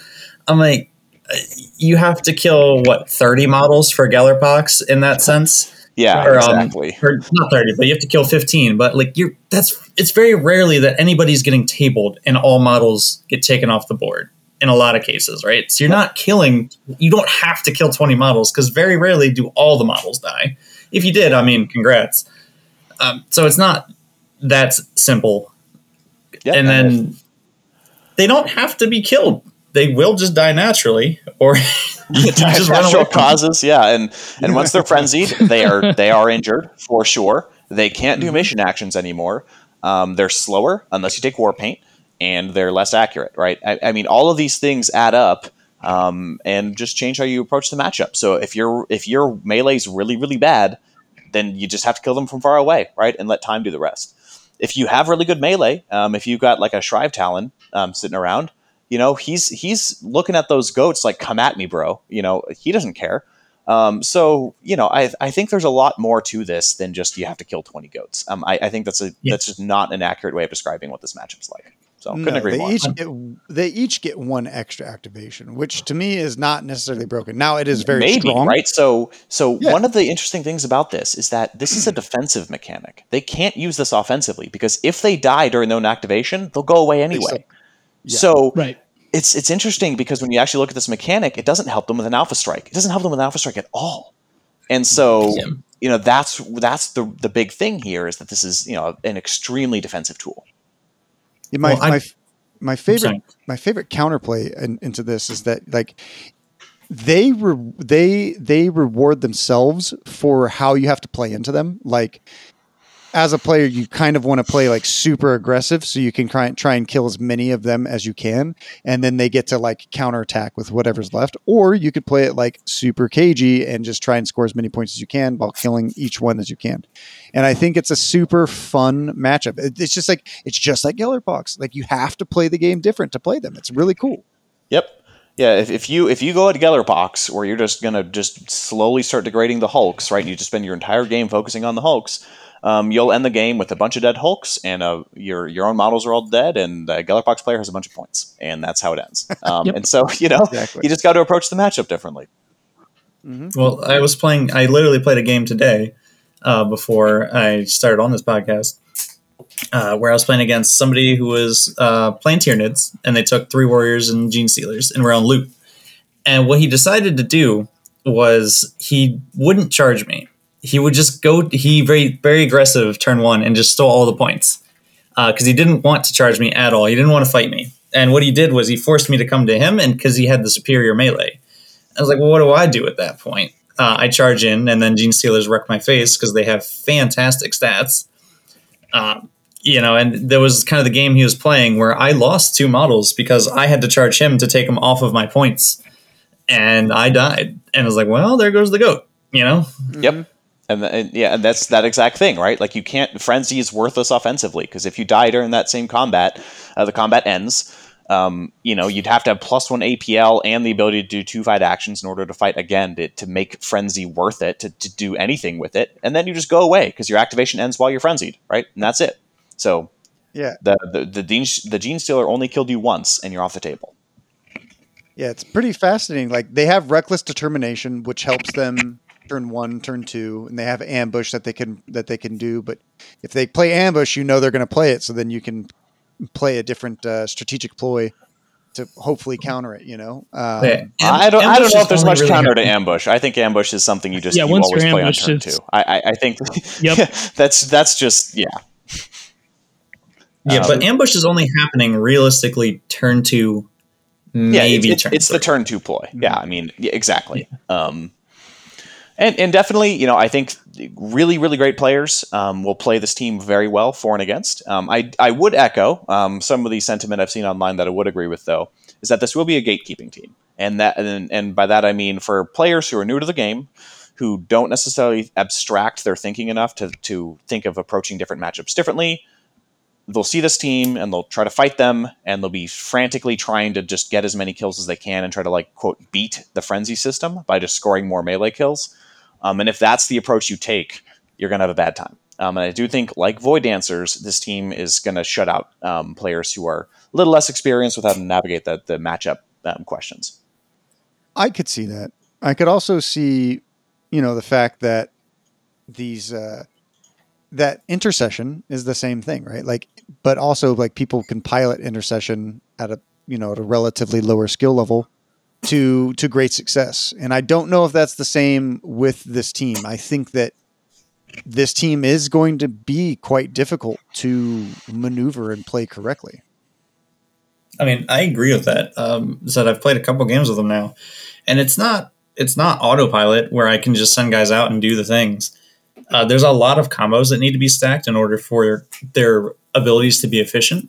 Mm-hmm. You have to be very mindful of your orders, especially turn one, because you can do aggressive plays turn one, but only if a lot of these models are on engage minus the Toxhorn, and you know it's it's a lot more challenging than I thought it would be. Uh, because all the models really do have to synergize together. You have to use your leader on the correct models to get the dashes, but don't bunch up too much or expose yourself too much. Um, you know, you can dash out, but if you don't have heavy cover to dash out to, you're exposing yourself to you know vantage points.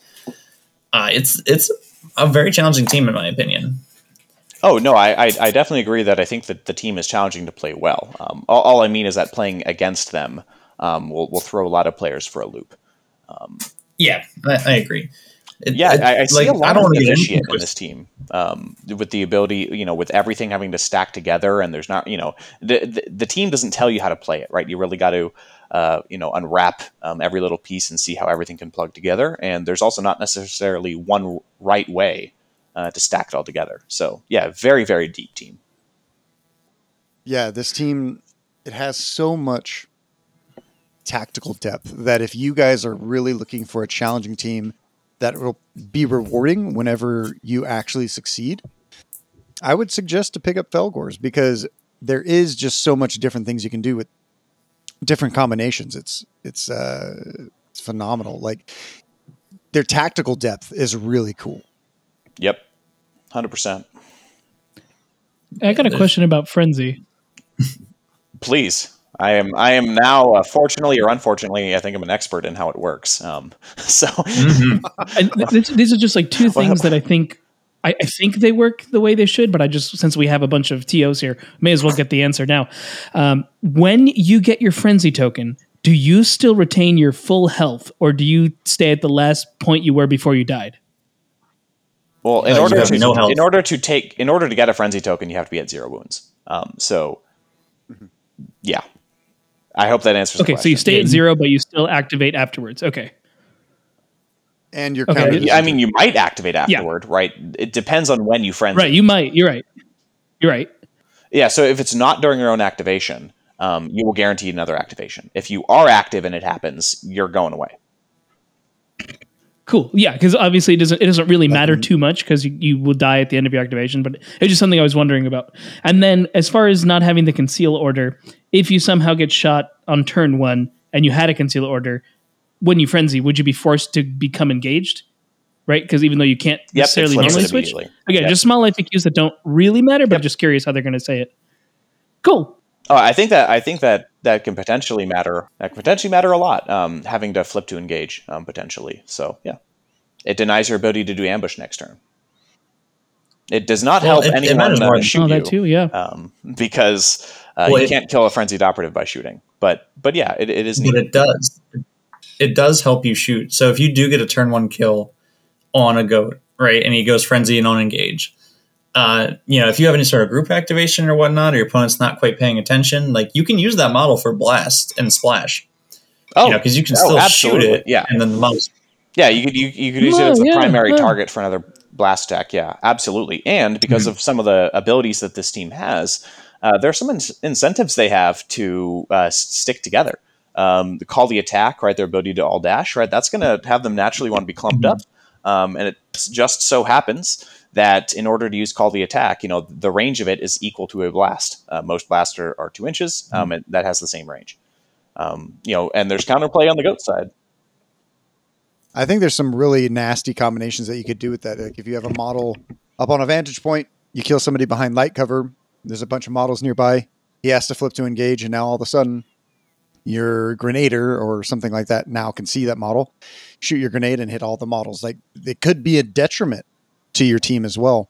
So I, I didn't even think about that. That's a fascinating thought. But you know, the and the great thing is again, there, there's counterplay, right? So the uh, the shaman can activate Mantle of Darkness, and uh, you know, bam! Now they have effectively Domino Field up. Um, and so all that work you did to Mhm. throw that guy on engage, thinking you were going to set up some cool combo, uh, the goats can counterplay um, if they have the activation between, um, and you're not, you know, doing some breacher move where you're you're doing a group activate or something like that. So just so many interesting combos in here. It's, it's they're a really fascinating team. Well, if you're flipped on engage, the shaman can't protect you because you're still on engage. Oh, I thought I thought uh, the shaman's ability you had perma conceal regardless of your own order. I thought because yeah, because uh, yeah, I don't think it matters. yeah. yeah.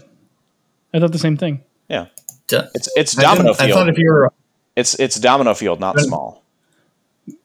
Forgive us, internet. We are all looking at tiny Mm-hmm. words that people posted on the internet.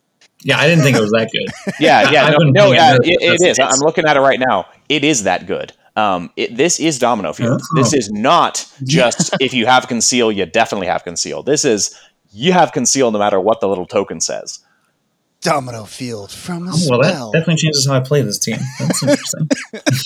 also, Bleed, curse pray, weapon is pretty good. Right? Yeah.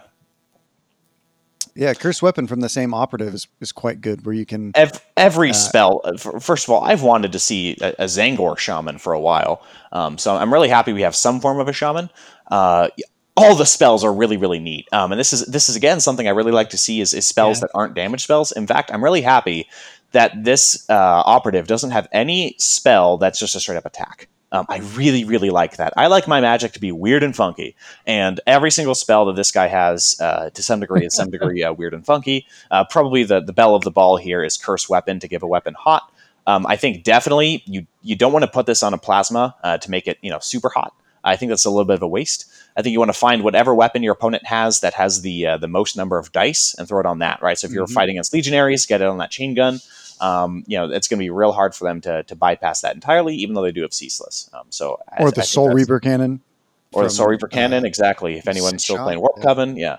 Um, uh, the uh, the uh, I mean, that, that Star Strider weapon, yeah. So many cool combos, and then that sort yeah, of is with, a with, with scorn their ways. yes. I was about to yeah, scoring their ways, so cool. Punish plasma spam. Li- yeah, literally, um, choose a big gun of your opponent and get points from killing it. How fun is that? I mean, this entire team feels like someone. This team feels like somebody played against Pathfinders and got really angry and decided to write an entire team just to host Pathfinders, and I'm here for it. I am one thousand percent down for that. You know, any down with the stinking blue faced Xenos. They need to be purged. Inquisition coming out at me right there. We need another Even if one it's- operative, Even yep. if it's by chaos, you know, yeah, another another minus one, please. Actually, Yep. it's just minus two. Yep. While we're at it, um, As much as I yeah respect yeah. As much as I Um, respect Tau players, you know, um, there's times where you're just kind of like we where we don't we don't not dunk on them in the show. I guess. Yeah. yeah, Don't don't mean, hate the no Tau one- player, hate the Tau game. I don't see any Tau people coming out here making shows. You know, and if we did, we wouldn't listen to them. Yep. You know, We'd let them talk They're till they're blue in the face. anyways. Don't care. Yeah.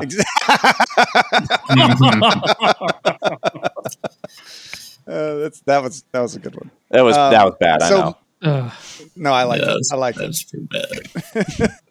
Um, the Fellgor Mangler is probably one of my favorite models from their their team, is because, uh, well, him between him and the big dude with the axe, uh, I love how tanky and how mean this model is. He has four attacks, hitting on fours, four six damage, has relentless, and has tactual hunter, which gives them gives them ceaseless. Am I right? uh, and he gets to if he hits with a crit, he automatically gets to crit again. Or it gets yeah, it's so it's it's everything the. Slaanesh Legionaries wanted um, from from their ploy that is almost good but not. Um, yeah. the the tactual hunter rule is so so strong. I don't know where they got the word tactual from, um, but otherwise, yeah, it's it's a really cool ability. Another uh, just just you know maybe not so hidden gem of this team that I really appreciate is that there's uh, one Fellgor you know sort of marked to each different Chaos God. And I just I love seeing that. Oh, Um, it's it's really neat seeing that included. Um, Oh, the Herd nice. Goat is the Slaanesh one. The Yeah. Toxhorn is the Nurgle one. Um, the Flux Bray is the Tzeentch one. And then it's, it's sort of your pick of the litter Oh. for the Khorne one, um, with probably the the uh, you know maybe the Mangler um, being the uh, Or the Vandal. there, or the Vandal. with the, with the giant Um, axe. Yeah. or both. Yeah, um, you know, clearly a lot of uh, appreciation Yeah, for the- Khorne for this team, but but I love seeing Yeah, the, the the different gods. Say again? So the Gorehorn is definitely the the Khorne one. Oh yeah, yeah, for sure. Yeah. Ah, yeah, yeah. Good point. Hold on, I, I gotta find this guy. Yeah, it's definitely one of my favorites. Yeah, I he- love the fact he's the that guy his who levels damage- up. Oh yeah, Yeah, look at look Oh, Skull Cleaver. There you go. look yeah. at those uh, Yeah. those brass. Yeah, yeah, the brass stuff. Yeah. Yeah. Yeah, and so And this is one of the twice? ones. Yeah, you know, when I was talking about the fight twice, right? So you know, this is one where um, you set this up with whipping him to, to give him the plus one APL, and then charges in, and he's doing two fight actions, and you know, hopefully you have something where you strike on death or something to, to slow him down, because this is this is one of the ways you can really leverage having a frenzy during your own activation. Um, and you're still able to get two fight actions out of it, and this is you know something where frenzy makes a huge difference during your own your own uh, activation. Yeah, and you could also have him start in close combat with something, kill it, then charge and kill it something again as long as he got whipped earlier. So Yep. I've seen a lot of uh, AdMech players do that with their with their strategic Oh, the rust stalkers. Yep, yep, yep, yep. Yeah, I hate. Yeah, that and with uh, with the they also have a you know a sort of a version of Corn Solidate, Ruthless Rampage, um, for some free charge actions as well. So they they have a they have a toolkit um, through a variety of sources to be able to leverage operatives that have two fight actions, and a, and a savvy player um, will try to leverage that and you know sort of use the frenzy to get more mileage out of them. And the counterplay means you gotta you gotta have operatives with crits ready to go to to to stop these goats. Um, yeah, just really really fascinating puzzle to deal with. Yeah, and it's cool because this team is obviously you want to shoot them. There's not a lot of teams I find that I can think of that can really deal with them hand blow to blow in close combat. Not even maybe maybe custodes, but they don't. I don't think they have the model the, the numbers for it. But I think there's two Uh, teams that can actually handle uh, the the gores in, in combat, and one of them is Custodes. okay, The other one Okay. is one coming out of left field. I don't think people uh, are putting much stock in right now, and that's Arbites. Uh, I think the Arbites shields and the glow sticks are actually a massive Huh. problem um, for the gores to be able to get upfield properly, and uh, the fact that they have uh, the fight first in melee um, on those you know uh, you know double parry guys really really blunts um, the threat of the gores charging. I like that. I like that. You could just lock them up, and then you can arrest. No, you can't arrest them. They have ten wounds. Uh, only the Um, castigator can arrest. Yeah, You can arrest Yeah. them. The castigator can. yeah. What speaking of which, I've seen a lot of people down on the uh, Adeptus Arbites recently, and I think that this could bring them a little bit back into the meta, especially if we get heavy, heavy player players playing a lot of the Fellgors. Uh, BAO is coming up next, right? I'm sure we're going to see a couple Fellgors at that event. I wonder if Oh, somebody's yeah. gonna- I'm sh- I wonder if somebody's going to bet on that and then bring Arbites. Could be fun and exciting. You know, I, I really, I really couldn't say if anyone's scheming uh, on that front. Um, So what's your Kinda- It's kind of like it's kind of like the very first the very first uh, BAO, right? I know LVO that I had not the first LVO I attended, but when I attended LVO, everyone was saying that Pathfinders were the boogeyman. Everyone was going to bring Pathfinders. At least every YouTuber was saying that. And it turns out that at that time, I think Vetguard were a decent match into them. And it turned out that I think people figured that out, and a lot of Vetguard players brought them. And there was not very many Pathfinder players, and the, the Vetguard won the entire event, right? I mean, you Mhm. know that you played Vetguard, and then Orion, you played Warp Coven, right? Yep. And you both had to play Ace.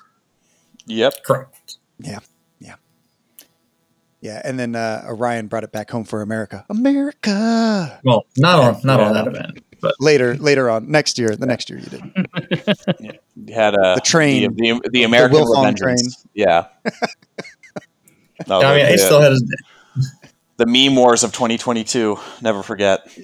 Never Mhm. forget hashtag. Yeah. Um, Ra- So, rounding back let's- though. uh, go. Yes, Sorry. go for it.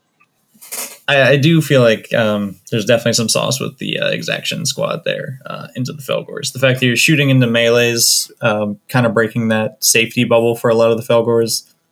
The shield guys, you know, they're not. The exaction squad hasn't really been seeing a lot of play or a lot of like good places to be. But I think it's just going to be that team now that's just going to come out when people think the meta is just right to counter it. You know, so they still have their hard matchups versus elites, but if elites aren't really seeing a lot of play compared to the you know, the goat wave that everybody's anticipating, although who knows because people can't get the darn goats. That's I mean, true. you know, you have to convert them, or you have Zangors to are a good sub. Definitely. Yeah. Yeah. maybe. are Z- they're a sub. Are Zangors good though? Is the question. That's true. So They're- I think the They got problem with horns and they're in the same book in uh, AOS. It's true. Yeah, I know, but they're ugly. I think I think the problem with the Zangor conversion process into these guys is that there is a ton of different types of models.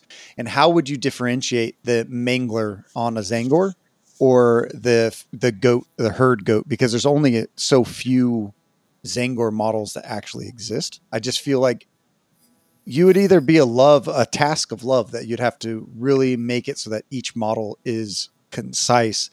That's another thing is like when you are converting, it's very important for you to make sure that your opponent knows unequivocally, unequivocally what your model is and what it is representing, right? You can't just come to a tournament and be like, "Well, I brought all I brought all Zangors and this is this is a this is my Gnarlscar," and be like, "What the heck is a Gnarlscar?" It's like, "Oh, it's the mm-hmm. dude with the the metal," and then you you you know what I mean? Like Yeah.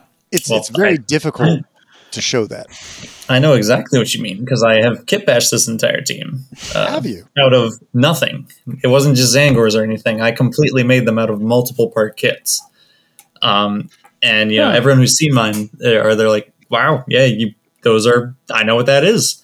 You know, so it it is doable, but it definitely takes some imagination for this team. Like with the War Gong, you know, there's not too many models out there. They were just walking around giant like uh, trash can lids. Uh-huh. Um, you know the the whip guys. There, there's some options. Like I used a Tyranid arm. Um, I think one of the the Zoanthropes. I think I used one of its arms as like the whip. Ooh, that's cool. So like you, you That yeah, is it, there's a lot you can do with the team. Um, like I made a giant axe for the Gorehorn, uh, the Toxhorn. I took like some of the Biologus Putrifiers, like potion rex, and gave them some of the potions like you know pox bombs. So you you can do it pretty clear, and it, these things would work with the Zangors as well, because they have a lot of. I think they can have a lot of open hands if you need them to, if you cut shields off or stuff like that. Yeah, I, d- I definitely But think they- Zangors the, the kits are modular enough, and there's there's the uh, exalted you know Zangors, the Zangor. I think Zangors have a shaman. Um, there, there's a there's a bunch of cool stuff. Um, I, I think they're very kit bashable and do a really really appropriate um, Beastman team. Yeah, I think so. I think it's it's Jeff. It, the main point is if anyone's out there listening and you want to kit bash an army, just make sure that your opponent can tell what the model is. Because sometimes it would feel really bad to email a local TO and be like, "Hey, can I bring this team?" And it's like, "Well, you can't really bring Cataphracti Terminators because I don't know what's what." You know what I mean? So, Yep. yeah, from Yeah, TO to, to players. Yeah, definitely. And then, you know, TOs a lot of the time um, are going to lean toward wanting to make sure everyone can play, right? That's generally, you know, TOs want people to come to their events and they're going to have a bias toward allowing, um, you know, your proxy teams, right? Because they want to see, and they generally, TOs usually think these proxy teams are really cool. Um, some of the problems actually turns into when you start setting down, you know, against your opponent and like the, your opponent's getting confused. And now we're in a little bit of a weird situation where, yeah, the TO did formally approve the models, but you, you can creating you're creating a sort of a mental burden for your opponent that they have to carry. Mhm. Um, and so, you know, I, I certainly, you know, uh, ran a few proxies in my day, right, at a, at a Catachan Vet Guard. Um, but I tried really, really hard Hell to make yeah. it just incredibly obvious what every model was, um, and just so that there could be no ambiguity, even though I didn't use the official Krieg bits. Um, you know, I tried to make it just super, super obvious who everybody was. So, Orion, is there a place that anyone can go and look at these specific models so they can see what an excellent job you did at converting them? Oh, I haven't posted them yet. I know, like I said, I've showed you some of the pictures. Mhm. Um, When Yeah, you right do now- eventually post them, when they're all finished, um, is there where where would they be able to find them? I'd probably just put them on one of the discords, probably Command Point or something. Okay, I cool. Don't know. I was I was planning on just not posting them at all because I was just going to show them, you know, in tournaments and whatnot. And if Okay. people liked them, they liked them. But I mean, if it's something people would be interested to see, I would definitely post it. Absolutely. You can always post them in the Squad Games Discord as well. I am. You know what? It's going to be sacrilege. I know. uh, I am not in the Squad Games Discord. Uh, you will be after this. one. Boo. Um, no, but uh, yeah, Manuel's in that Discord, man. As Hmm. as am I. I. I post all my all my all my trade secret top tier competitive tips. Um, so yeah, I only I only post Yeah. them in squad games. Now, just in these- time for AVTT. Yes. Now, uh, do these tips revolve exclusively around the uh, the nacho deployment type name? Yes. Um, but you know, those, those are still competitive tips. Naturally. Yeah. Speaking of which, I think the last time we had all of us on the same call was during the Kill Team Open um, co- podcast when we we were talking about that. Um, I've forgotten, other than Chris Bacchi's uh, wrong assu- assumption that it's that it's you know nacho deployment. Um, how, what what was yours, Orion? Oh, um, like I, I typically defer to Nacho. I think Oh my. uh, pizza is a deployment uh, that I'll refer to as well. Okay. Pizza all right. deployment. You know, Um, if Doritos, shout out to Doritos, all those uh, head executives that listen to this podcast. Um, Tapatio, the Tapatio Dorito is amazing. Have either one of you had that? It's a top tier. I haven't had Doritos in a long time. Well, if you do, Really? You know, Yeah. Doritos could officially become the Dorito deployment, uh, deployment if they would just if they would just sponsor this podcast. You know, The if double D. Doritos, if Doritos did sponsor this podcast, I would al- I would allow it. That would be for the greater good. you know, same thing with Domino's. I'm just saying, you know, the Domino Ooh. pizza deployment. I'm just saying. Yeah, Domino pizza, that's clunky though. I mean, uh, the Dorito deployment, you got some alliteration there. Right? You got some legs to Yeah, stand we already, on. we already can market- have Domino's already sponsors one of the teams in the game, so you don't also need a deployment. Do they? Yeah, Void Dancers. Yeah. Yeah, I knew it was Ah. coming. I knew it was coming. he couldn't help himself. I still don't get it, but that's okay. Um, Domino Field. oh, damn it. That's so good. It's So no, good. no, don't reward bad Don't behavior. encourage him. It's awful.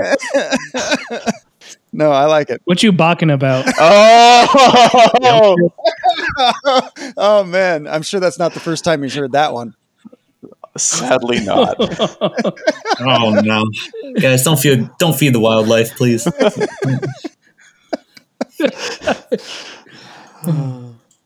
It's it's not like it's also not like the first time that Orion's ever seen a meme of a train of himself running over Spain. Amazing. Uh, the, the, yeah, there's a particular man who really likes that meme. Yeah, I love was, him it, dearly for it. it was a little awkward because those memes started coming up when, uh, you know, after the New Mexico event ended, we all went out to dinner together. Uh-huh. And the memes started rolling in, um, the the very extreme, you know, country rivalry stuff, and it was just a little awkward at dinner where we're all trying to like, you know, s- smile and hug and talk about, you know, good times, and and we're just getting our phones are getting being lit up by some very very vulgar um, memes. Well, I think the, the worst part was Sheldon had preemptively uh, posted those. Yeah, he Uh, did. He yeah. did before the game the match Yeah. even happened. He started posting them. It's like no pressure, bro. Yeah, and, they- and then like after I won, he's like, "Oh, thank God he won! I was about to eat so much shit." He's like, Yeah, I mean, I high risk, high reward gameplay right there. Yeah. Now I interviewed you both. Uh, we, me and Giacomo interviewed you both about um, the uh, the narrative event last year, and Orion already has a golden ticket.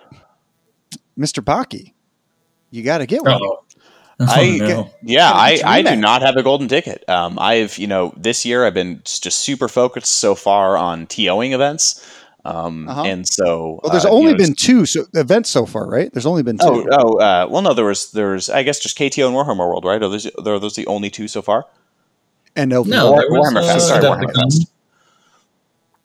And LVO. That's so. I think. and, and LVO, yes. Um, Um, yeah. Adepticon, right? Wasn't there a Adepticon? oh, Adepticon. yeah, so, so Adepticon, there's, there's Warhammer been a few. LVO. Yeah. Yeah, just a couple. So uh, no, I'm gonna have to. I'm gonna have to get on that. Does anyone know who won Adepticon? Wait, did, wait, I don't didn't, didn't Leander? Yeah, Leander. yeah, yeah, it was Leander. Yeah, Yeah. Yeah. Oh yeah, Uh, yeah. The Garrett. the boys, the boys coming yeah, for Spain. The, the, the menace. Yeah, the plasma. Yeah, I, I definitely love to make it to Atlanta uh, for sure. Um, but definitely the you know the kill team playing field This has just gotten a lot more competitive, and you know I'm gonna have to find my way to an event with a golden ticket and and uh, do really well too. So we'll, we'll see. I believe. I believe you can. You're you're definitely good enough, and I would love to If to watch a stream of the rematch. You know, I got Um, to see you both play at LVO. I'm and, definitely um, looking forward to my next game tried- against Orion. Uh, our game Orion at LVO was fantastic, and in hindsight, I'm so sad it wasn't streamed because that was one of the best games of Kill Team I felt that I uh, ever played. Um, and you definitely That pulled a lot of you pulled a lot of moves on me too that you know just were you know you surprised me a lot. Um, at the time, I didn't like it, um, but it was a fantastic game, um, and, and I, I look back Yeah, on the no. game a lot and just smile. Yeah, so during during the end of that game, uh, Chris was not happy at all because he realized, um, or because he was pretty sure he was going to lose. And then when we tied, like just a wave of happiness was like, "Oh my god, this was the best scenario! this was great!" And I was like, "Okay, yeah, you were like." Very sad a second ago, so I got to take a minute to adjust to this. No, it was uh, it was really fun TOing because like when the rules questions came up around your guys' tables, you guys would answer them for me, and I was like, "Oh." it was really fun. I I thoroughly enjoyed uh, seeing the two of you play, and hopefully, if you guys play the next event, um, AVTT will be streamed along with uh, a bunch all of my tournaments. And for Ryan, if you are coming back to LVO, Mhm. obviously, um, you are. Well, I'll. I'll make you a promise on Bacchi's behalf. Okay. If, if we end up playing at one of your Oh, events okay. again, we'll, we'll go on the stream table. Awesome. Yeah, I'll, I'll co I'll co-sign. Nice. Um, yeah, I, I think I, you know, definitely during LVO I had the jitters because it was only game three, you know, and uh, you know of, of that many games, you know, that early into it, I just wasn't I wasn't feeling the stream yet. But no, I'll, I'll commit. Um, when when I'm at AVTT or, or any other event with Orion, I'll make sure we go on together. Cool. Sounds good. There there might be some opportunities after AVTT that I might try to pull some people for like a, a celebrity match. If uh, if you guys don't end up playing, you know, maybe maybe there might be something uh, something happening on Sunday. You know, I guess the the listeners will have to turn tune into our stream to find out. But we might just be so tired There you go. that we might just go eat instead, Yeah, it, it, which it's, will a, it's a just pretty as good. It's pretty exhausting and definitely uh, you know we may not have a whole lot of agency around it if we actually get to play each other during the event um, because no doubt our teams will clash um, but we only have so much control over who plays who so Mhm. Yeah, fun. I mean, well, well I'd, I'd be down for a celebrity match or a really, really late uh, kill team game like we did the last time at um at Nova, where just all the rules. oh were my oh i remember that yeah oh, i was so what i happened was in this matchup? Tell us. Oh i barely even remember it but i, I remember So just he- i was oh go ahead yeah, so he he technically cheated, but he technically didn't. Fortunately for the team he took. Okay. um, where I was playing Warp Coven, he was playing Blooded, and this was like at twelve o'clock at night after like trying to get everything set up, and you know, uh, Chris was forced to TO this event essentially, which he did happily, uh, but he really wanted to get a And- game in, and so we were it. playing late night. And Yeah. stream it. We were playing late at night, and um, we we just set up, and I bun- throw a bunch of goats under not the new goats, I guess the Zangors. I threw a bunch of Zangors under a building, and one was just sticking out just a little bit, just a tiny bit. And uh, he makes this move where he charges into that uh, Zangor, and doesn't do anything to it with one of his blooded guys, and then proceeds to throw the bomb into that combat. And we're I'm not thinking anything of it. He just threw it. He didn't spend any CP or anything. He just shot into the melee combat. I was like, cool. And I just didn't even let him roll. I just took all of the Zangors off the table. And I'm like, cool, man. Uh, all right, so uh, next activation. And he's like, you want to roll for him? I'm like, nope, I don't. And um, but then I'm sitting here like, Chris, you couldn't. How, how did you shoot into combat, buddy? And like, you know, I didn't know Blooded too well at the time, so he's just breaking down because he completely forgot that he just shot into combat as well. And Yeah, I, was after like, like dejected, like oh my god, what have I done? I just ruined this game. Like like cursing. Yeah, yeah, and then fortunately because he was playing bloody, he's like, wait, no, I can do this, and he spent you know spent the CP, and we talked about it. Uh-huh. But it was a, a very strange interaction up until that point. I think what must have happened, I was I must have been just so tired and sleep deprived, like my subconscious was an autopilot trying to do the move, but then I forgot why I could do it in the first place by the time like that conversation came up.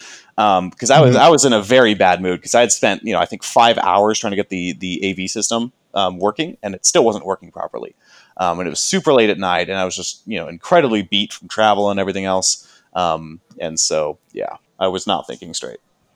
Yeah, no, it was it was just very hilarious though, because right, bef- you could have just thrown it normally, uh, but instead you decided to charge a blooded model in and then get him to die. Know, I the- had initiative. That's the thing. Like I, I could have just thrown the grenade.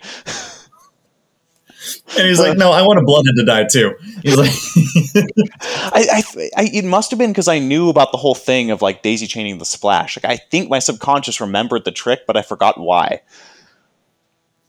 That's totally fair. You know, especially after a long day. That's another thing that everyone has to remember that Orion once told me is that you always have to give your your opponents grace and then they will give you grace in return, right? Because it is just a game of Warhammer.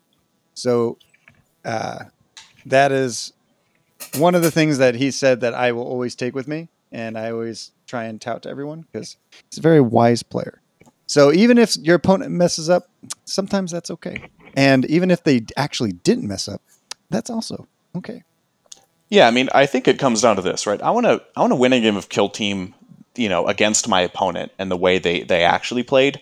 I don't want to win a game of Kill Team because there was a technicality or they forgot something or you know they, they just tripped, right? Like like that to me isn't really a win, right? That that's just that's just tabulating points in BCP and your points happen to be greater than your opponent's points. Um, but that that to me isn't really a win, right?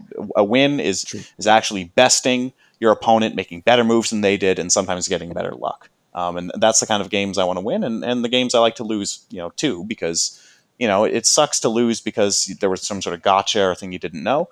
And you know, one thing I see, you know, uh, the higher up, higher up in uh, top tables, uh, people are actually being more graceful with each other, um, and and actually allowing more takebacks than at than at lower tables, which is you know just something interesting. Yeah, especially as at like. long Go ahead. as long as dice haven't been rolled, you know, and we're at a point where we can't go back, I'm really not too worried about it. You know, if you say something's like a final answer, like, all right, I'm moving this guy here, you're a go.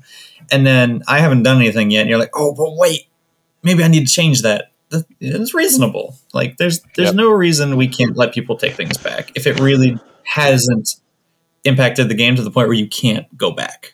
Yeah, there, there's no uh, you you you take your plasma shot and you whiff, and then you're like, you know, on second thought, I actually don't think I want to shoot the plasma. Like, no, no, no, no, no. No, no, no, no, no. No, you've, you've, you've boarded the train at this point, but uh, but exactly, you know, you want to be playing the game your opponent is playing with you, um, and that's you know that that to me is definitely really important and a, and a core part of sportsmanship. And you'll have a much better time playing kill team um, if you approach your opponent that way and then let them approach you the same way. You'll have a much better time, I promise. Well, you're stuck at the table with them for like two hours. So I mean, Yep, yeah, you better you better be likable. You be- yep. Absolutely. So, real quick, guys, what are your thoughts in terms of tier where these two teams will fall? You want to go first, Ryan? Oh, sure. Um, so, I mean, I think Fellgor, very strong, very strong team. And I think in the right hands, it will feel oppressive. But I think a lot of teams feel that way as well. Like, um, uh, you know, Vetguard at their you know prime play were the most oppressive thing feeling. Uh, so I would still put the Fellgors in S, but I don't think everyone's going to be able to take them to S. Um, much like Vetguard, where you really have to know what you're doing, you have to have your ideas. Um, I mean, maybe A if you really don't think S is. Some people have some weird stuff about S, but I would put it probably as one of the highest skill teams, um, just because I think it has all the tools it needs to succeed if a good player plays it. Votann, I'm not sure. I would definitely put them up in A just because the amount of options they have can't be underestimated. And th- th- they can do some really cool stuff. I mean, you just have a gun for everything. So, and, and they can, in theory, just automatically work with grudge tokens. So it's not even like the guns are questionable. So that's that's where I'd put them. Yeah, I, I'm more or less on the on the same uh, on the same page as Orion. I definitely I definitely think that Fellgor is you know among if not the most powerful faction in the game right now, um, but not by a mile. Right, this is this is more by an inch, um, and I, I think they're around the same power, if not slightly weaker, maybe than release Gellerpox. Um, back with the Glitchlings having the full range aura, back with getting all the CP from the leader, um, and back uh, with the five up feel no pain on the mutants. Um, I, I think I think Fellgor are, are at about that same level of this, you know, potentially oppressive melee threat in the right hands with good resource allocation. Um, you know, at least A tier, um, top of A tier minimum, and you know, all, in all likelihood S tier. Um, they're going to have some wildly variable matchups, um, depending on who they're going into. But so do Gellerpox, right? That that's very very similar. Um, on the Votann, I think I'm a little less hot on them. I you know I love the utility that they have. Um, I think their lack of any meaningful melee is going to keep them from, in my mind, being A tier. Um, so I think they'll be bouncing on B tier um, and be sitting solidly and comfortably um, in the middle of the pack with the vast majority of t- teams in the game. And they're going to podium every once in a while with a really good pilot. Uh, I would Solid have to answers. say for myself, I would say that uh, I think Votann would probably be an A. I actually like them quite a lot. I think they have a lot of really fun play, and I have not seen any shooty horde team be bad. So I think that they have a lot of really cool tricks up their sleeves, and I think they could be a solid A team. I think that they w- might be difficult to get there, like you guys said, and I think I think Fellgor is is A. I don't know if they're S tier. I don't know if they're top of the list because I I see a few like possible glaring issues, especially with not everyone everyone might not be able to take them to that point. I think that maybe like the peak performance they could definitely be S tier, but solid A, and I think that they're going to be a team. Uh, it's difficult to pilot as well. So Yeah, for sure. I, I don't think many players will be able to take them to that S tier category. Um, just as me- most players can't take Vetguard and Pathfinders there. yes, Um, I would still solidly maintain that Pathfinders and Vetguard um, are the two strongest teams in the game. Um, you know, or, or at least you know bouncing around in S tier. Um, but it, it, it Mhm. you know there's a rare pilot nowadays that can bring them there. Yeah, I would I would- would definitely. agree. I would definitely agree that those two teams are probably the top of the tables still to this day. Yeah, I mean the, the thing with Vetguard for me especially, like Pathfinders can be questionable because of Into the Dark really changed them and they've taken a lot of nerfs. So like you could you can argue about Pathfinders. Um, but Vetguard have not taken a single hit besides the generic grenade nerf that hit everybody. Mhm. Like, they've never lost their power.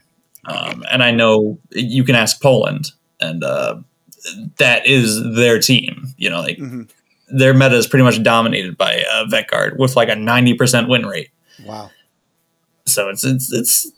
I think that team's still up there for sure. And you know, looking But at everything else, Definitely a very good team. I, I do think there's some counterplay that you know can take a while to develop with the team too. Um, and you know, like like many teams in Kill Team, once you get the right counterplay approach, um, there's ways it can be mitigated. Yeah, oh, you just got to figure it all out. You got to Void- play it. Void Dancers into Vet Garden Into the Dark. It's not a fun time. No, does, does not sound like it. it's not a fun time. I'm still scarred from that.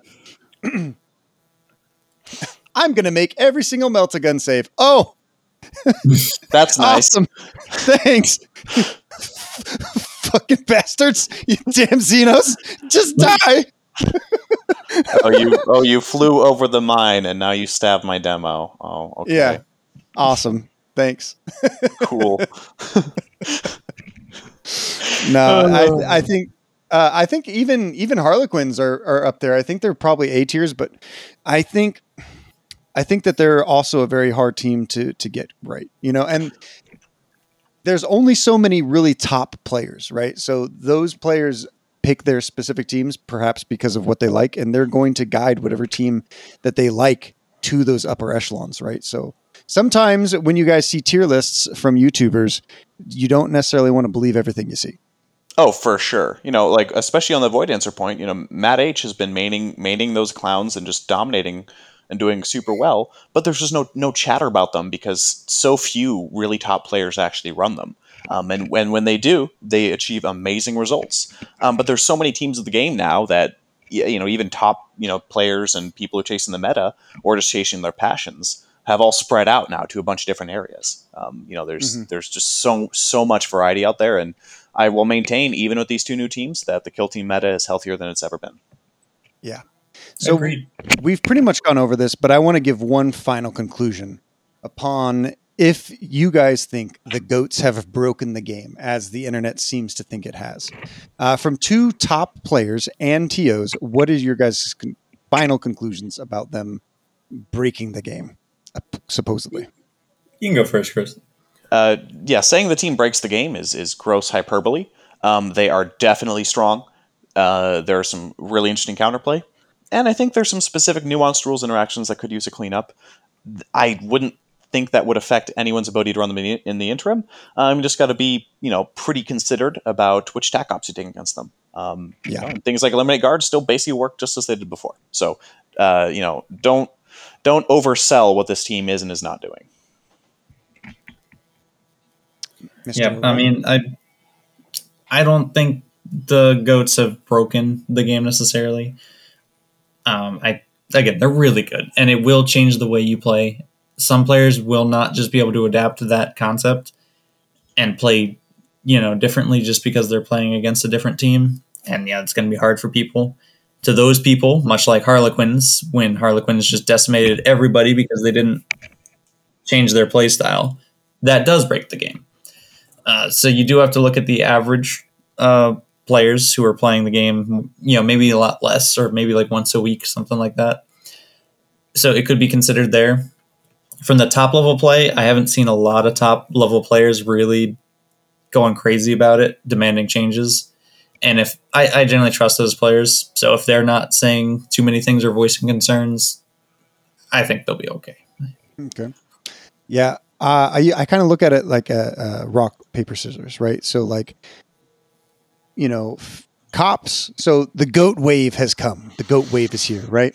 Then we have the cops that come in and beat the goat wave. And then we have the intercessors that come in and beat the cops. And then we have the pathfinders that come in and beat the intercessors. And then you have the goat wave come back and beat beat beat the pathfinders. Circle of Did you life. add two rocks at one point? I think it's pretty healthy for the game. I'm I'm excited, more excited than ever to play this game. You know, I mean, that's spoken like a true like kill team Agreed. 18 player, um, because that's what happened in the old edition. Metas, uh-huh. there were teams that were too strong, and then people figured out the counter, and everybody played the counter, and all of a sudden the counter was great, and then the new counter for the counter came out, and we went this cycle where nothing was, it wasn't necessarily bad, it was just the meta was always shifting because we were countering the next counter mm-hmm. you know, and so far Kill Team has been in this field where every team's a lot of teams are kind of the same and you didn't really need to counter them specifically. true. You didn't need to list tailor towards them specifically. Now you probably will see that. Speaking of list tailoring, Inquisition, the Spanish Inquisition has come. That's what I heard all day long at the Ren Fair, and that brings us right back to the Inquisitor team that can tailor the best out of any other team coming out. So excited. hmm you are excited. Oh yeah, the, uh, no no team will have access to uh, to as much cool stuff as the Inquisition will. Um, they you know the Inquisition without the ancillary assets, they're what they're going to have like ten specialists in there, right? That, that that's its own bespoke team already. Yeah. It's going to be so exciting. They have I'm I'm very excited to run a castigator. Uh that's what his name is. What is the uh what is the I can't I just brain farted. What what does he do? The candle and pistol guy. Yeah, the the candle pistol dude. He's the the the the, the right hand man, the guy that's training to become an inquisitor. Um, Uh, they have a and he's the he's in the lore. leader of the team, right? The con- confess no, con- not confessor, Yeah. condemner. Uh, I don't It's- remember. There's a guy from um, I don't remember either. yeah, the Ravenors. Basic, basically, in the Ravenor series, that was one of the main characters. Was a guy trying to become um, an inquisitor. I'm excited to be able to play one of those. I was disappointed that we didn't get to get the inquis- the inquisitor, but this is just as good. You get break break the game. This team's gonna break the game, my guys. No, it's not. But I'm excited. Yeah, I'm excited too. Um, part of me was, you know, is, is hoping for some sort of like Puritan versus radical thing, and, and we'll see what we get. Oh my lord, that would be so cool. It would.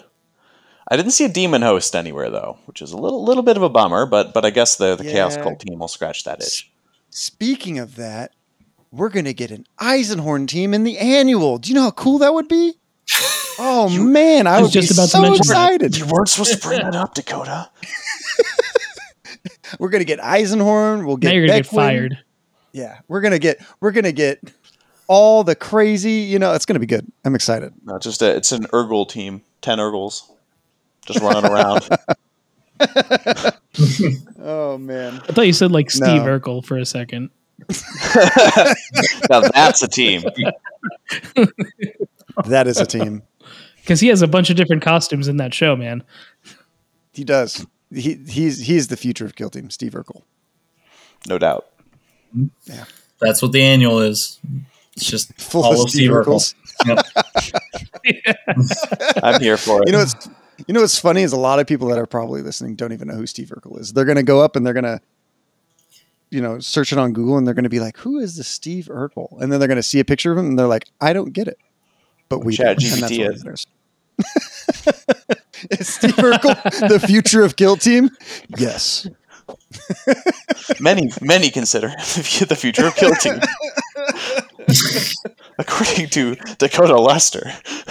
Uh, Yeah, yeah. The the TO of the TO of LVO. You know, Yeah. it's gonna be good.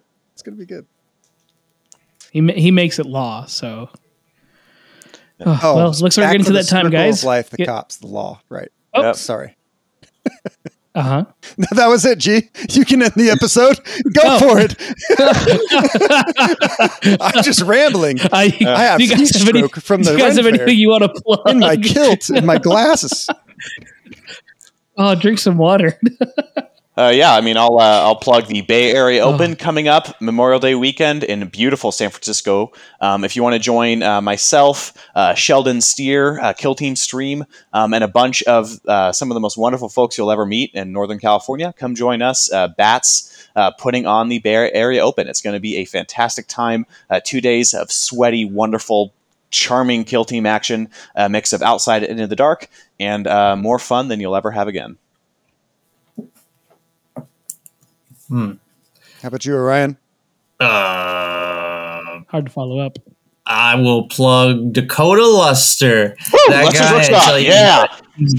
yeah, he's a great guy. He makes great terrain. You know, he's a smart feller, not a fart smeller. I'll tell you what. Uh, check out his on Tuesdays. Whoa. check out his podcast. It's pretty cool. Appreciate you, brother. I'm gonna I'm gonna shout out Orion's brother because I love his shirts. Leviath Apparel. It's awesome. They are fantastic shirts. Uh, they are made um, ethically. They're not outsourced from you know like other countries or sweatshops. Mhm. Uh, they're made of high quality materials. You're going to get what you pay for. Um, he does commissions. Um, so yeah, take a look at it, see what you want. I have commissioned one from him myself, uh, so I'm I'm quite excited. How about you, need a- G? Uh, well, you know, you can find us. We're on the Squad Games Discord. You can always join us there, have a discussion there. You can find us on YouTube now as well. at Squad Games. We're on there now. So and we also put our YouTube, uh, sorry, our podcast episodes on there. So you can catch that there. And you can find me on Instagram at wargaming underscore studios. That's where I do painting stuff. And uh, yeah, that's where you can You find know, me. there's one last thing. One very last last thing. Giacomo, what have you been working on all day? You've been working on something very very special to us. I have. I've been editing a video for the last, I don't know, six hours. And you can catch that video coming up on Tuesday, or at least the same day as this releases, as you're listening to That's it That's exciting. for the It's going to be yeah, on YouTube, yeah. fellas and Well, ladies. shout, out, shout out to future me listening Yeah. to this. Uh, I uh, I can't wait to watch it today. Yeah, And where can I find this content? Oh, there, there you go. it's going to be uh, Squad Games on YouTube. Is it Squad Squad, Games Games Entertainment or is it Squad Games? We'll put the link in the in the. I believe we're just squad games. We'll have the link. Yeah. Yeah, links. And it's the links will be on our Discord. Mm-hmm. You know where to find us. And right before we go, be sure to check out the next part of the narrative mission right now. Chapter 1 Mission 2 Search and Retrieve. You've discovered the landing site, but it appears the escape pod crash landed. The status of the survivors, if there are any, is unknown. There may be a pict recording of the events of the Emperor's Bounty, or more information of the strange Xenos that infiltrated the ship. A detailed manifest of the secret cargo could also be among the wreckage. You must find this information before anyone else.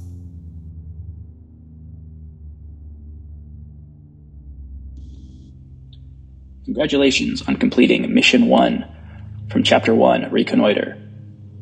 You've scouted out the terrain of the moon of Oxygen 4 and have located the crash site of the escape pods from the Emperor's Bounty.